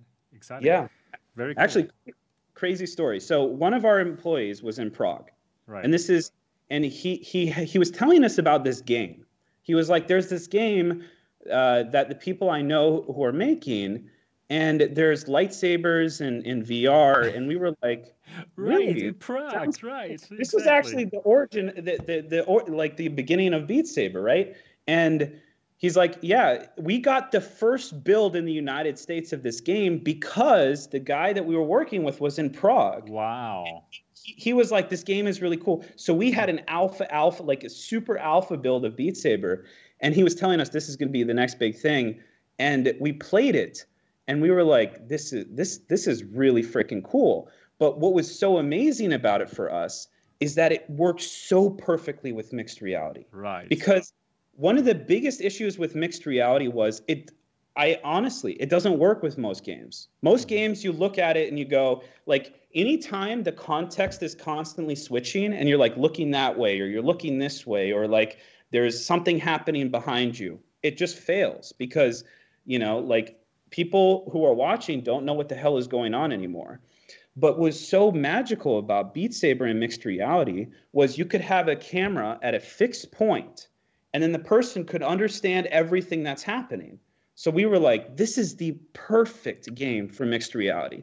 Absolutely perfect game for mixed reality. Right. So, yeah, we got an early build of it. So the story goes, we got an early build of it, and uh, there, there's uh, one of the people who worked with us was named uh, Swan. And uh, she's the girl in these viral Beat Saber videos, right? right. The escape video. Yeah, yeah, right? the yeah, escape, yeah. the escape video that went. Wow. That was the big right? one, right? And she was working with us, and uh, she's also a fire dancer. So she knows how to do like fire dancing movements and everything, and she loves wearing like eccentric dresses all the time and stuff like that. So she, you know, she's she's really cool.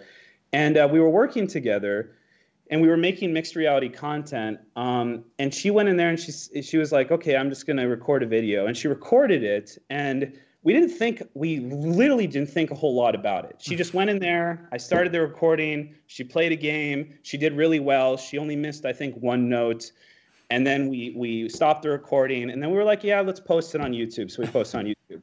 We didn't think about it at all. Wow and so that is really surprising. i go down to la the next day and i wake up i'm sleeping on someone's couch you know from techstars or something and um, all of a sudden my my messages are exploding just completely exploding and they're like you're on the front page of gamespot and i'm like what and i go there and it's like 30 million views just in the wow. last two hours okay. and it's they had stolen our video they had stolen oh, our video man. they had taken out the watermark and they had provided a zero attribution and they had said what, what if Yes, they took out everything. They even took out our watermark. What? No attribution whatsoever. Wow. And then they said, they said, what if beats, uh, what if Star Wars met Guitar Hero? Wow. And then they co-opt and stole our video and throw it on there. And the only reason that we got attributed was the t- number one comment was one of Swan's friends who was like, you stole this video from Liv.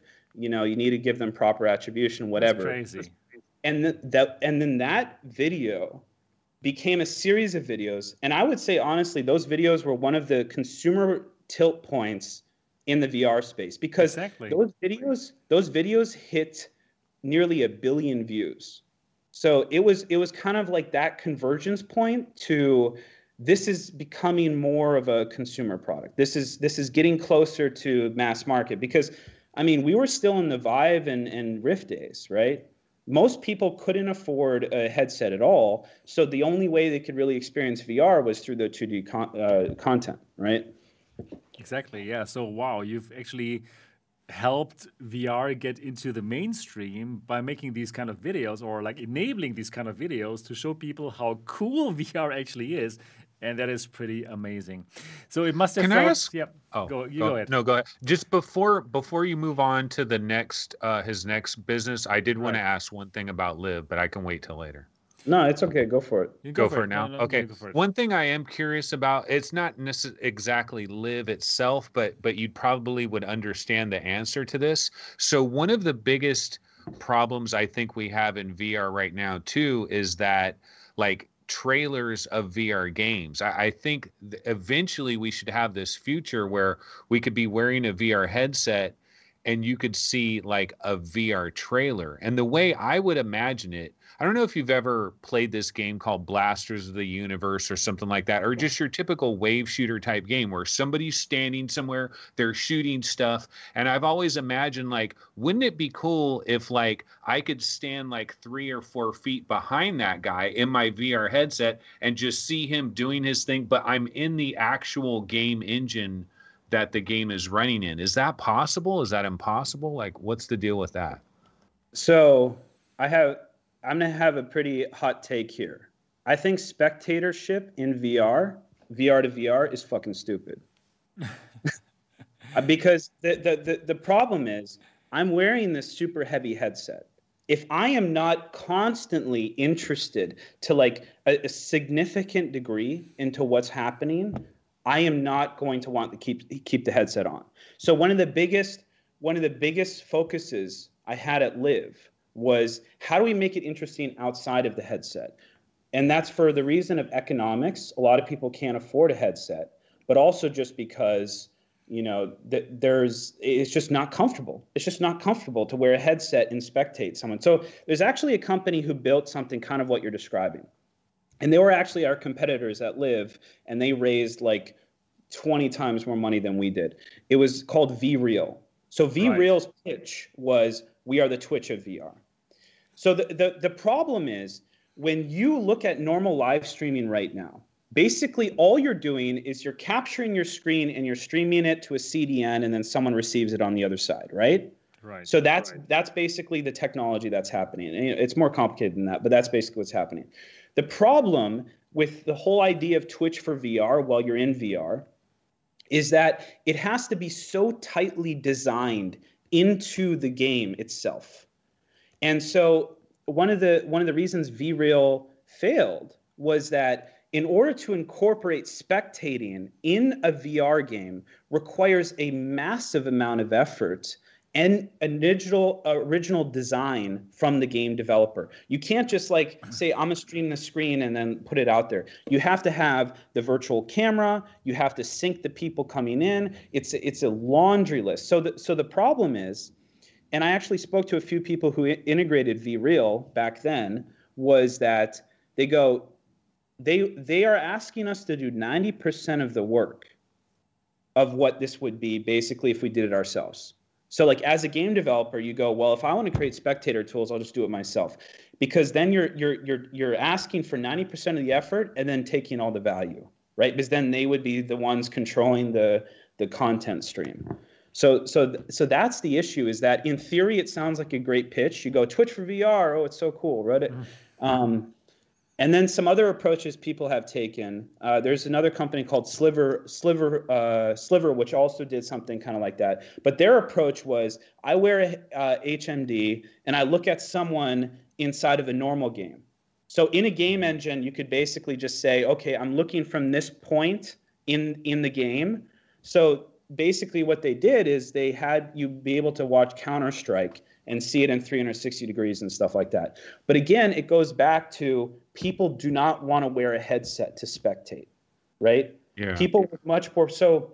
What, But what a I- three minute trailer though, like like see the thing is we don't so as a VR consumer, right? I'm a guy that buys VR games. I love VR games. I watch trailers on YouTube, but you watch a trailer on YouTube and you have no idea whether you're really going to like that game in, in actual real life. And I just always thought it would be cool if somehow there were like in engine trailers, it would only be a couple of minutes. I'm not spending the entire day in there. I'd get bored too. But if it was just a little three minute trailer or two minute trailer, because then you see the actual game engine, you know what the graphics are actually going to look like.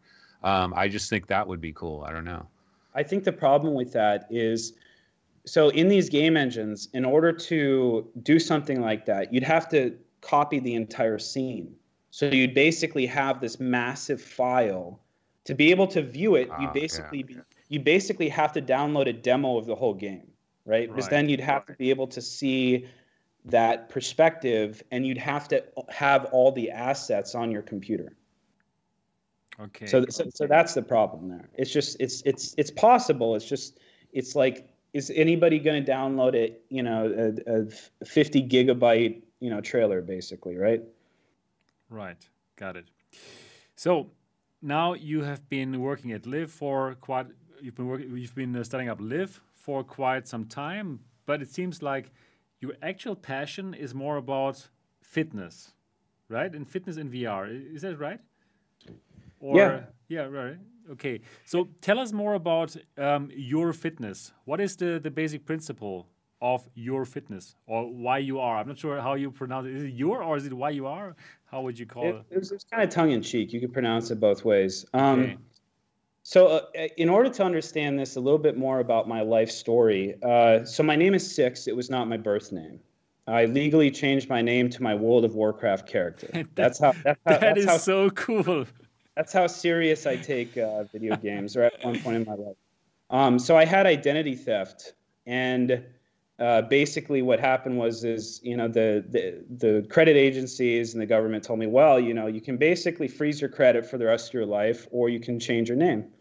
And i was like okay i want to change my name. And i remember sitting at you know the world of warcraft starting screen you know thinking so much about you know what i'm going to call myself uh, and i called myself Cix and, it and Cix became what i was called more in a day-to-day basis than my real name uh, so it became, you know, because I played, I was online so much uh, in various different ways. So it became more of my identity than my real name. The reason this, uh, I'm, I'm telling this story is because one of the biggest things I think is that video games are the opiates of our generation. Mm-hmm. And I say that negatively, but also I need, like, people are so addicted to video games, it might as well be opiates. And this is the reality, especially if you look at kids. And I'm not saying that, and, and well, what I'm saying is that that this can be solved through the very opiates themselves, basically. So if we can make video games that are active, that are interesting enough for people to play, then we can solve sedentary behavior. Otherwise, we're going to have generations and generations of kids who are extremely unhealthy and are basically on a roadmap to either diabetes or heart disease. Oh, can oh. I, can I bring up a quick little point? Because what you're touching on here is exactly what I'm talking about in a certain way. So I've had this theory, like I have this long distance theory that like 10, 15, 25 years from now, obesity rates are going to really drop considerably. And to me, I think AR and VR is going to be a ginormous part of this. And I and I was telling people about it, and everybody was like, "No, that doesn't matter, man. It's calories in, calories out, exercise." It. And I was like, "No, it's going to change the way people like." I can see people with AR headsets on and you're doing some little game and you're moving all around. You're moving your body, you're walking over, and you don't even realize that you're actually like burning a lot more calories. You're not just sitting down. It changes the freaking game. And I really do believe like obesity rates are going to kind of dip. Ha- have you ever seen that one AR demo where somebody's playing like Mario? Uh, it's almost like a Mario game and they're like on a skateboard on like a Magic Leap 1 and they're like collecting coins in real life on like the Santa Cruz boardwalk. Oh, yeah, yeah. like that, that shit is going to happen, man. Yeah. So anyway, go ahead. Okay. Yeah so i mean no this is definitely a dialogue here but so there's a reason for that and this is why i believe so strongly in exercise and VR. So look at what happened to headphones.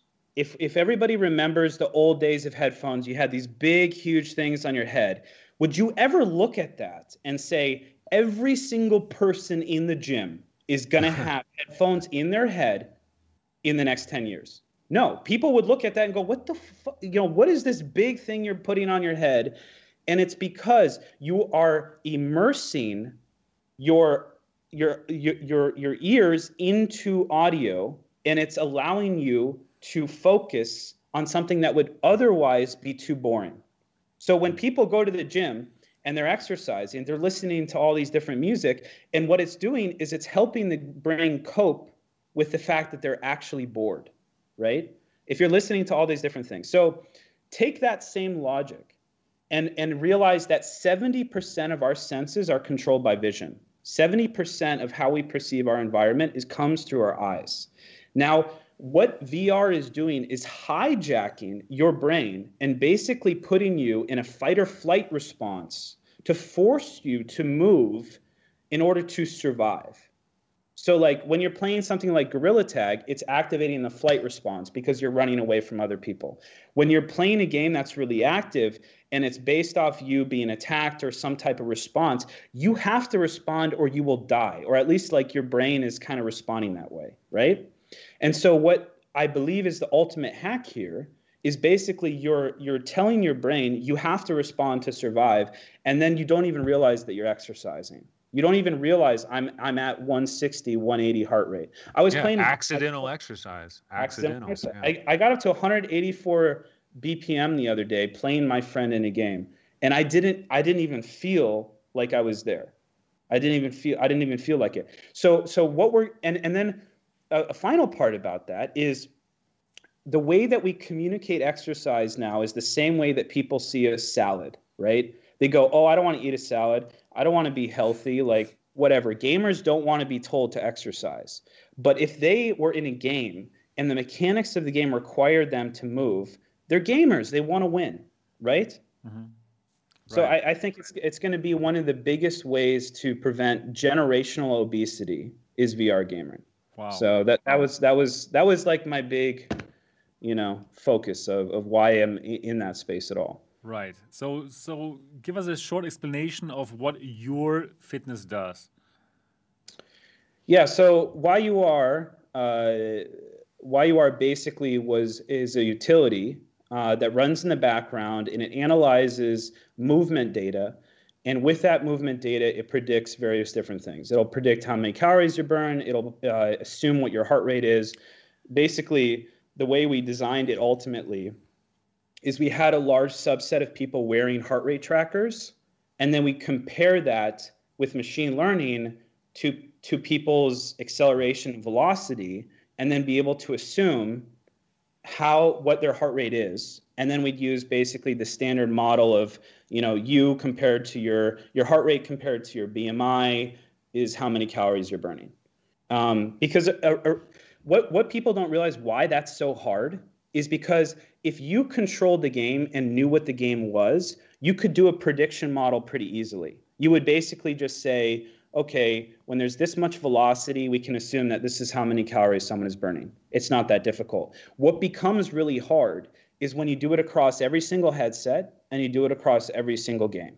Because then you don't know what their lower body is doing you don't know like if they're leaning left or right or all these other things. So you have to use a, a, predictive model to be able to assume, you know, based off the user behavior, what they're how much physical expenditure they're doing. So yeah, that was that was essentially what the core technology of YUR was. It was or is is uh, yeah a fitness utility that runs in the background that turns all this positional data right. into yeah Okay, super okay. interesting. And now we're getting to the exciting part that I really want to know more about. So you wanted to bring this to the Quest, of course, right?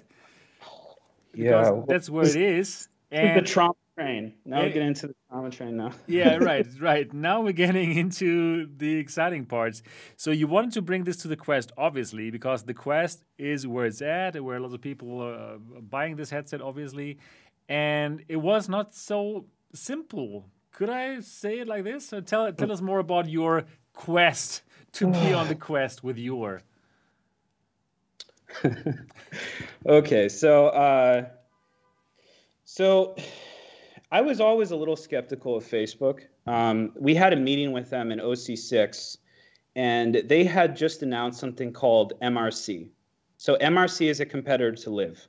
Uh, it's called uh, Mixed Reality Creator or something like that. It's the SDK. So right. I was already kind of like, you know what? I know what you guys do. I know you guys co-op everything. You know, this is this is this is who you are. This is, I mean, Facebook is basically just a, a company that co-ops everyone around them and you know finds a way to uh, exploit their existing user base to to adopt it. Um, so I had a meeting in OC6, and this was right after I announced YUR on the Quest and we had it on SideQuest. It became like one of the top utilities uh, right away. And I had a meeting in there, and I was joking with a guy named Matt Conte, who is the, our, my main point of contact. Um, and I was joking with them. I was like, "Wow, you, you released a mixed reality SDK this year. I wouldn't be surprised if you released a fitness tracker next year." Literally to the day, to the day, it was the exact one year mark from when I had that conversation they came out with Oculus Move, which was an exact rip, like to outrageous level of what we made at YUR. Wow. And and the the problem was with that year, they were communicating with us that they were going to work with us. They were communicating. They were. We sent them white papers. We like, and people say, you know, oh, you know, why would you ever do that to Facebook? What option do you have in in the mm-hmm. in the VR space? Like, if you're not on the Quest, you don't have the ability to to reach a mainstream audience. It's just not the way it's just it's it's the way it is. So we were trying our hardest to be compliant with the Facebook policies. We were sending them, you know, everything that they were requesting, and then all of a sudden they disappeared. And then, you know, months later they come back and they aggressively try to make us sign something. And they're basically trying to send us, you know, I don't even know how much I can say here without getting oh um, no. Yeah, just, I'll I'll avoid that part of the the okay. conversation. Basically, they were in active communication with us, asking us about everything, trying to get as much, and then all of a sudden, they try they their firmware update started to break our app. They wow. started to break okay. our app over and over again, and we were like, "What's going on? Can you give us early firmware? Why are you breaking our app?" And and and to anybody, any skeptic who says, "Oh, this wasn't targeted at you," we had an overlay that is the exact same as Oculus Move that they disabled, and we were the only company that was using a persistent overlay. The only one. In one of the firmware uh, versions, they so they kept breaking our app, and then all of a sudden they started to start poaching my engineers. All of a sudden, my engineers started getting these secret emails in their personal inbox, and they were Facebook was trying to poach my engineers. So they they wouldn't let us in the store they were breaking our app with firmware, and now they're trying to poach my team.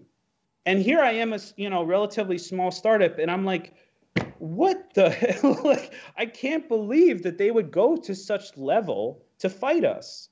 Like, and so they won't. So so we we are not even in the store at this point. We have to run on SideQuest. Um, and so yeah, the the then Oculus Move comes out an exact one year from when I had that conversation with Matt Conte, uh, and it's an exact rip of, of what we're doing. And yeah, they they basically publicly executed YUR. It was it was it was terrible. It was one of the most uh, traumatic things like that. Plus the pandemic. 2020 was a fucked up year. Let's just put it wow. that way. Wow. that is that is really unbelievable. I mean, we know that Facebook basically is simply like ripping off the competition. Like, let's say, for example, I don't know, let's say, uh, uh, um, like Instagram, the stories, right? It's everything comes from from other companies, and they're simply doing it, copying other things, and they get away with it, basically. Yeah, I, I, I think one of the things I really want to emphasize is copying is a culture that exists in software. So. I'm not necessarily saying copying is bad. What I'm saying is bad is blocking someone out of the store yeah, that, that is point, creating yeah. a competitive product to you and trying to steal their team and intentionally breaking their product. Because honestly, if Oculus Move came out and YUR was there and Oculus Move was right next to it, it'd be fine. I'd be like, whatever. Okay, you guys fight your game. We'll do Apple Health. We'll do Google Fit. Whatever. Right? You know, like you play your race. We'll play our race. The difference that people don't understand is when you exist on a third-party app store like this, they can just watch all your users and all your data and decide when to co-op you. Mm-hmm. And that's what's the scary part of these app stores is you think, oh, I'm a developer and I'm on this app store, and the, like the first party that I'm hosting on this is not going to like come and just try to execute me someday. But basically, what happens is at a certain point of success, these companies, I mean, Apple kind of does the same thing. They go, how do we consolidate this towards our own ecosystem and make a better version of what is trending in our own third party stores? And then on top of that, they do something, always something, even if it's relatively small, to make their own first party app better. I'll give you a perfect example. Mm-hmm. The Apple Watch can't write heart rate data. You can't write heart rate data with, heart, with the Apple Watch because they intentionally close down their ecosystems. But I mean, I'm not saying Facebook is the only one that does this, all these platforms do this where they always have a third a first party advantage always with you as a developer and so you know like you come you know when i first came to silicon valley i had starry eyes and, and like imagine all the things i could create as a you know as a startup right but you, you you spend a long enough time in the startup space and you realize it's not about what you can do in theory it's about what these big companies let you do what right. they let. Okay. Well, that is not really great for developers. Do you think that Facebook kind of is like shooting themselves in the foot because developers do not want to innovate anymore for for for on their technology because they must be afraid that it's going to be taken away from them anyways? I think everybody's responding to what Facebook is doing. Um, I know a few developers who are creating utilities who are now making games. Okay. And the unfortunate reality is with with the amount of distribution that Facebook has, you you have to play by their rules. Mm-hmm. Otherwise, you can't get your own uh, get your own thing out. I mean, going back a little bit to the whole YUR story, I was not right. the only. Let's be real. I ask everyone in the audience, what do you what do you what does everyone here think App Labs is? It's a way to kill SideQuest. If you go straight to App Labs, you never have to touch SideQuest. Don't you guys think that's kind of suspicious? Like a lot of people, like th- there's a difference between what a developer can say publicly and what is actually happening. Mm-hmm. App Lab is clearly a way to kill SideQuest because they want to control those developers. And look at all the other examples I made. Do you not think it's kind of you know, somewhat surprising that Horizon looks almost exactly the same as Rec Room, which is the number one social title on their platform, or right. how how Virtual Desktop couldn't get their wireless streaming approved, but Facebook is working on their own wireless streaming. There are there are examples after examples of this where Facebook is intentionally preventing third-party developers from ever tr- reaching a level that they could be competitive with them. So yeah. they basically keep you in purgatory. They're like, nope, nope, nope. You're getting too successful. You're getting too successful. Get out of here. You're getting too much data. Get out of here. We're gonna kill you. Yeah, right. That makes sense. I, I must yeah. say, like, um, they are doing everything in a very smart way like for example if, with yeah. with with SideQuests right? They they don't just say okay like it's uh, we're not allowing SideQuests. They they're saying like okay we're working together with you. Everything is very smart. Everything is really really smart. And it uh, it simply feels like they are getting their way with this kind of smart approach. And it it seems like not many people are raising their voices. Like for example when they forced like forced facebook login upon us I can just say, okay, like um, YouTube, the VR YouTube scene, they were making a fuss about it, like, oh, that's very bad. But then, like two weeks afterwards, they are like talking about the XR2 chipset, and then for most of YouTube, most of VR YouTube was like, wow, amazing Facebook, they are like uh, the prophets of VR. It has the XR2 chipset. It only cost $299 and everything was forgotten. The whole forced Facebook login is not a topic anymore. Well, here on MRTV, yes, but on most of other most of the other VR YouTube channels, it's about like hyping the frigging shit out of the Quest 2 because right. it, it, helps them, of course. It be, yeah, right? Paid. They get paid. Right, right. That's the dark secret of all this. All these, I swear to God, I swear to God, a lot of the people who don't speak publicly about Facebook, they're getting paid either in the form of grants or they're getting them in the form of like promotional licensing. Oftentimes, when you get a title on the Quest, they'll give you a set amount of money to basically operate as a, as a grant. And uh, terms of that grant usually have an exclusivity contract.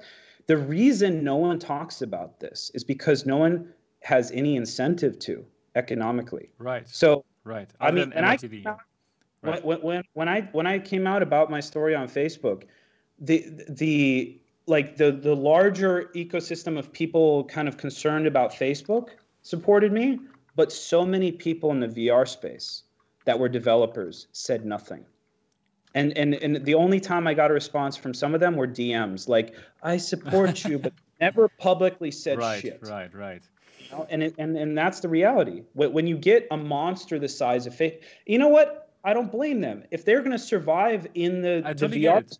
Exactly. Yeah. They have to bow to Zuckerberg. They have yeah, to right. be like, yeah. It makes sense, well, right? You have to kiss the ring. You have to kiss Mark's ring if you want to um, thrive, or if you if you're earning most of your money from Facebook. Of course, you would not openly criticize them. I, I totally yeah. get it. Like, so it makes sense. But it, I must say, for me personally, it was like very surprising to see that, like how everything turned out here on on VR YouTube like that that like very few people are actually like criticizing the fact that they're forcing you to log into the quest with your facebook account which has so many kind of like um, yeah it's it's it's like it has so many privacy concerns like locked to it, right? Like everything you do in virtual reality, everything you look at, your movement patterns, like it's it's a treasure trove of your personal data that you're giving away to Facebook. And well, their business model is not VR games. Their business model is to get to know you and to make profit out of you. Right. And yeah. if, if like you are like outspoken about it, well, it's not going to help you with your um, subscriber count on YouTube. But you know what? Yeah. I give a fresh fuck about it. I don't care about it. I, I like to to stick to my guns and tell people what I think about it. But well, I know that for this thing, I'm like in the minority, the like very vast minority, because well, it's it's not helping me economically, right? And uh, well, that's like how the world is. But yeah, it's a bit sad. yep. Yeah. I mean, I sent you a link on uh, Facebook um, right. You should you should uh, you should you should play or not Facebook, sorry, Twitter. Yeah, right. About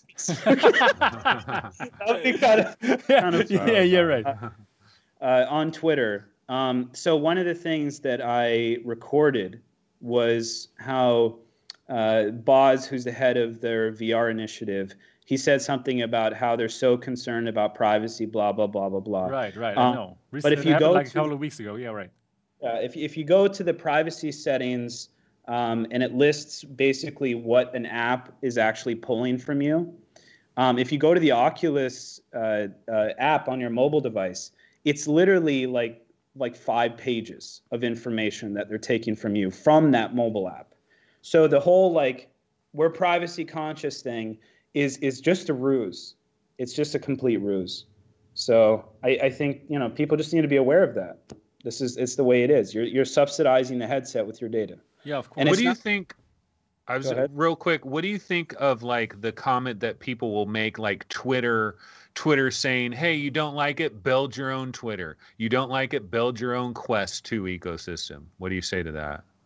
Networking effects with Facebook are so strong that they have become the phone book of the internet. And when you're that scale, you can't leave a platform. You can't because then if you leave the platform you lose you know 20 years of connections the, the, the, that's why you know b- back in the day the government had to to to regulate these telephone companies because if you give so much control to that the point of reference of, of, of a human contact and connection is controlled by a company. I mean, you could wake up tomorrow and Facebook could com- completely destroy 90% of their product offerings and people still wouldn't leave the, the product because it's where all their friends are on already, where their family is already on. That's right, the yeah. biggest issue. Right. Facebook is no longer a social network. They're like they're basically like a like a public book. utility. Yeah. yeah. Right, right.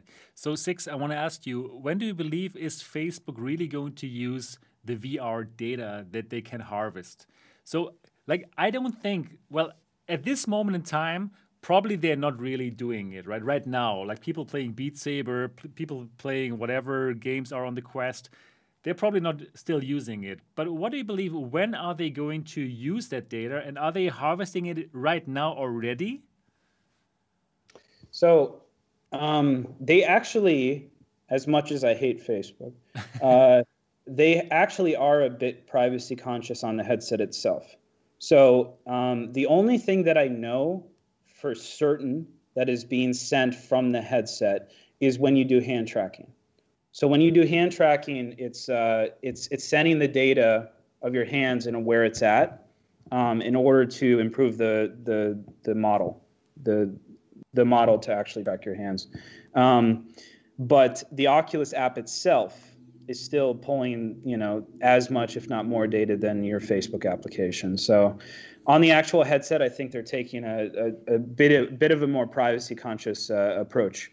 Okay. Um, I think it's, it's mostly technological. Like, like, the headsets just aren't ready to track the things that you want to track yet. Well, I think they could already. Yeah, yeah, they technically could. The the the issue is the data stream from sending that much raw data of tracking information is just a lot. It's just a lot, right? And there's they're they're already you know strapping a smartphone processor to a you know trying to do all this stuff, right? So they're they're reaching the technical limits of what the headset can do right now. So I think their biggest that one of the biggest limits that they have is is how much further can they push the quest, right? Right, right. So actually my my theory is that the actual end game is more about AR and the AR layer that's going to be over our world, right? Because at one point we're going to step out in our world using any kind of uh, AR headset, and then whatever we look at, it's it's like um, yeah advertisement. Like we we see a car and then we're going to see okay in our ar headset okay you can buy that car right now and uh, get more information about it. It depends on your ar layer that you're using. Are you using the google layer? Are you using the apple layer? Or are you using the the, the facebook layer? And the company that is owning that ar layer they're going to make the most money.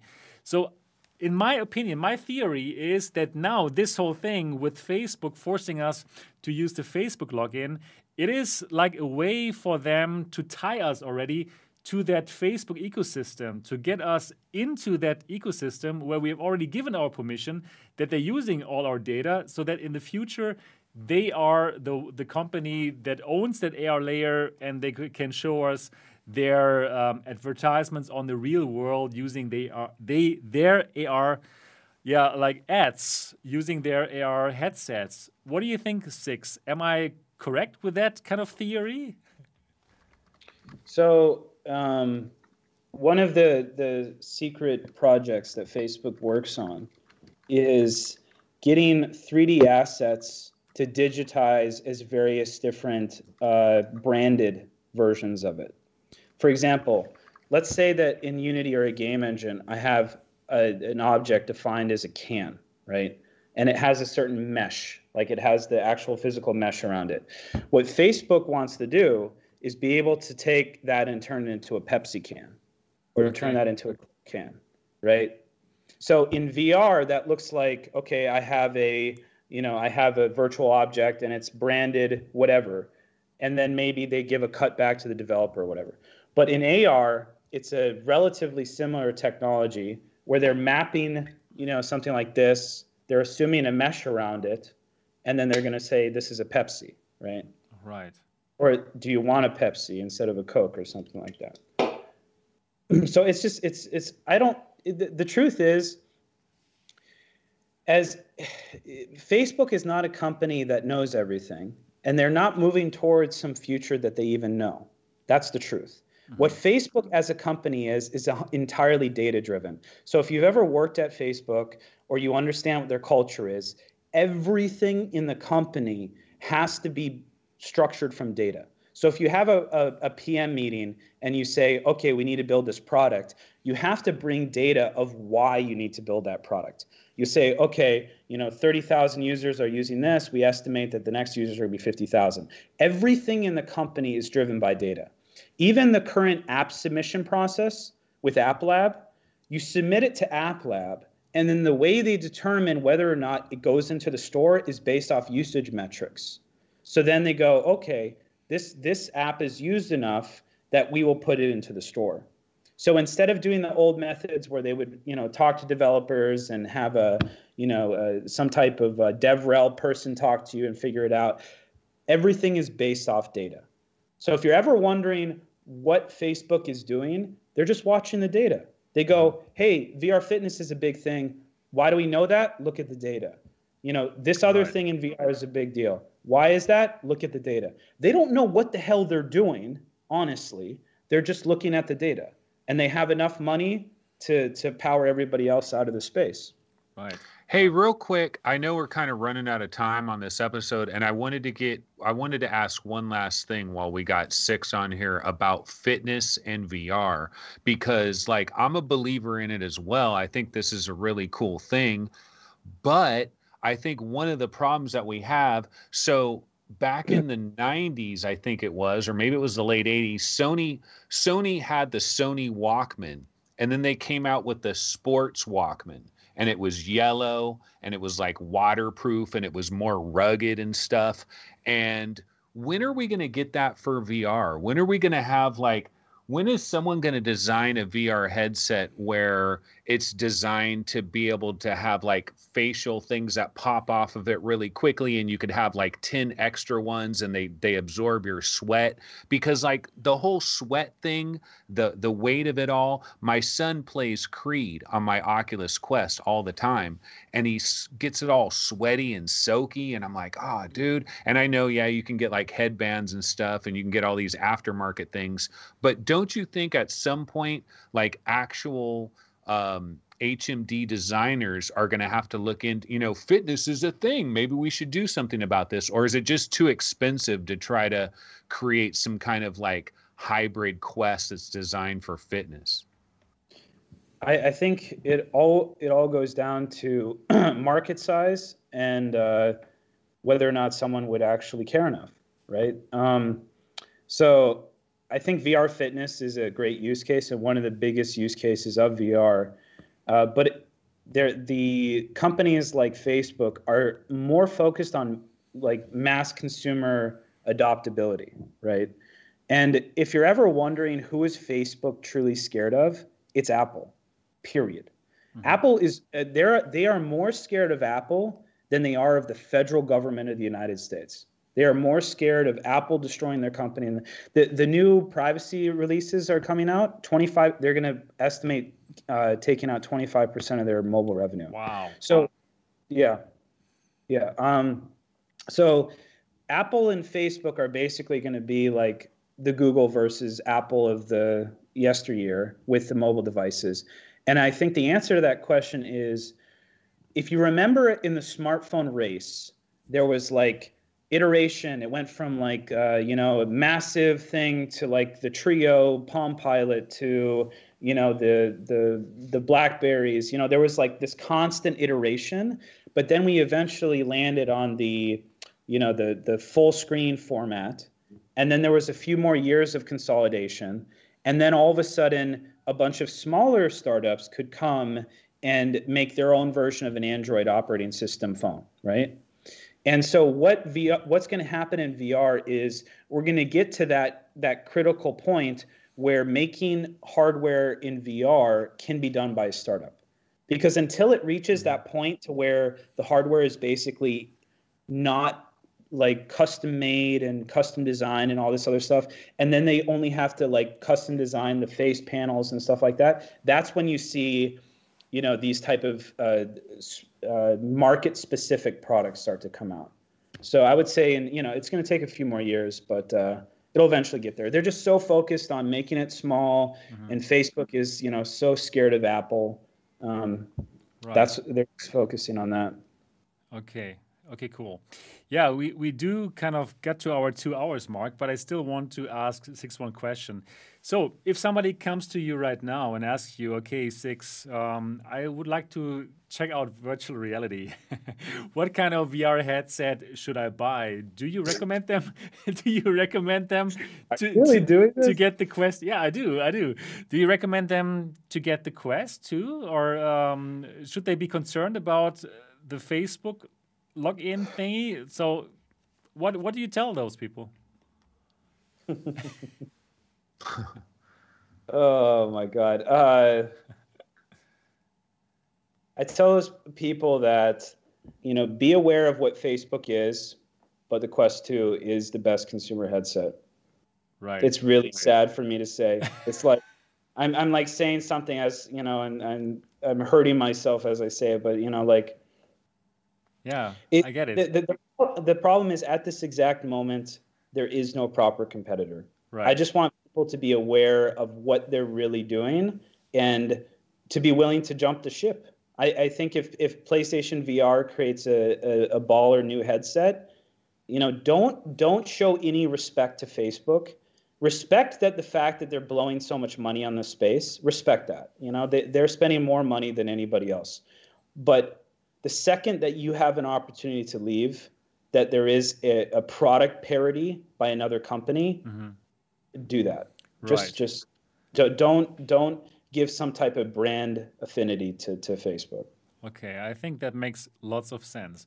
And um, yeah, so you mentioned Sony. Do you think that Sony is the only company that could do that, or do you think that Apple could do it, or probably HTC? What is what is or, or Valve? What what do you think? Who has the best shot to create that product which creates the parity? I think so. PlayStation is going to do better at games.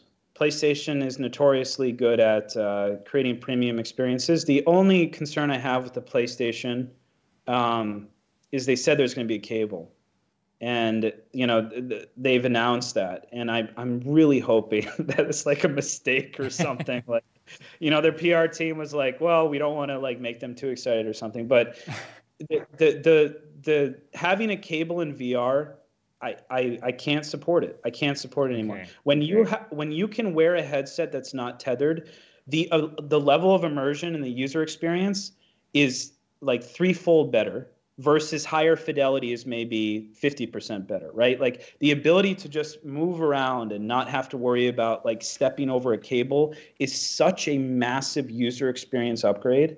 Mm-hmm. That's the biggest concern I have with them. So if they are coming out with a cabled headset, I am very concerned. okay. right? Okay. Okay. Um, but so, yeah, I would say Apple. Apple. Probably. Okay. Right.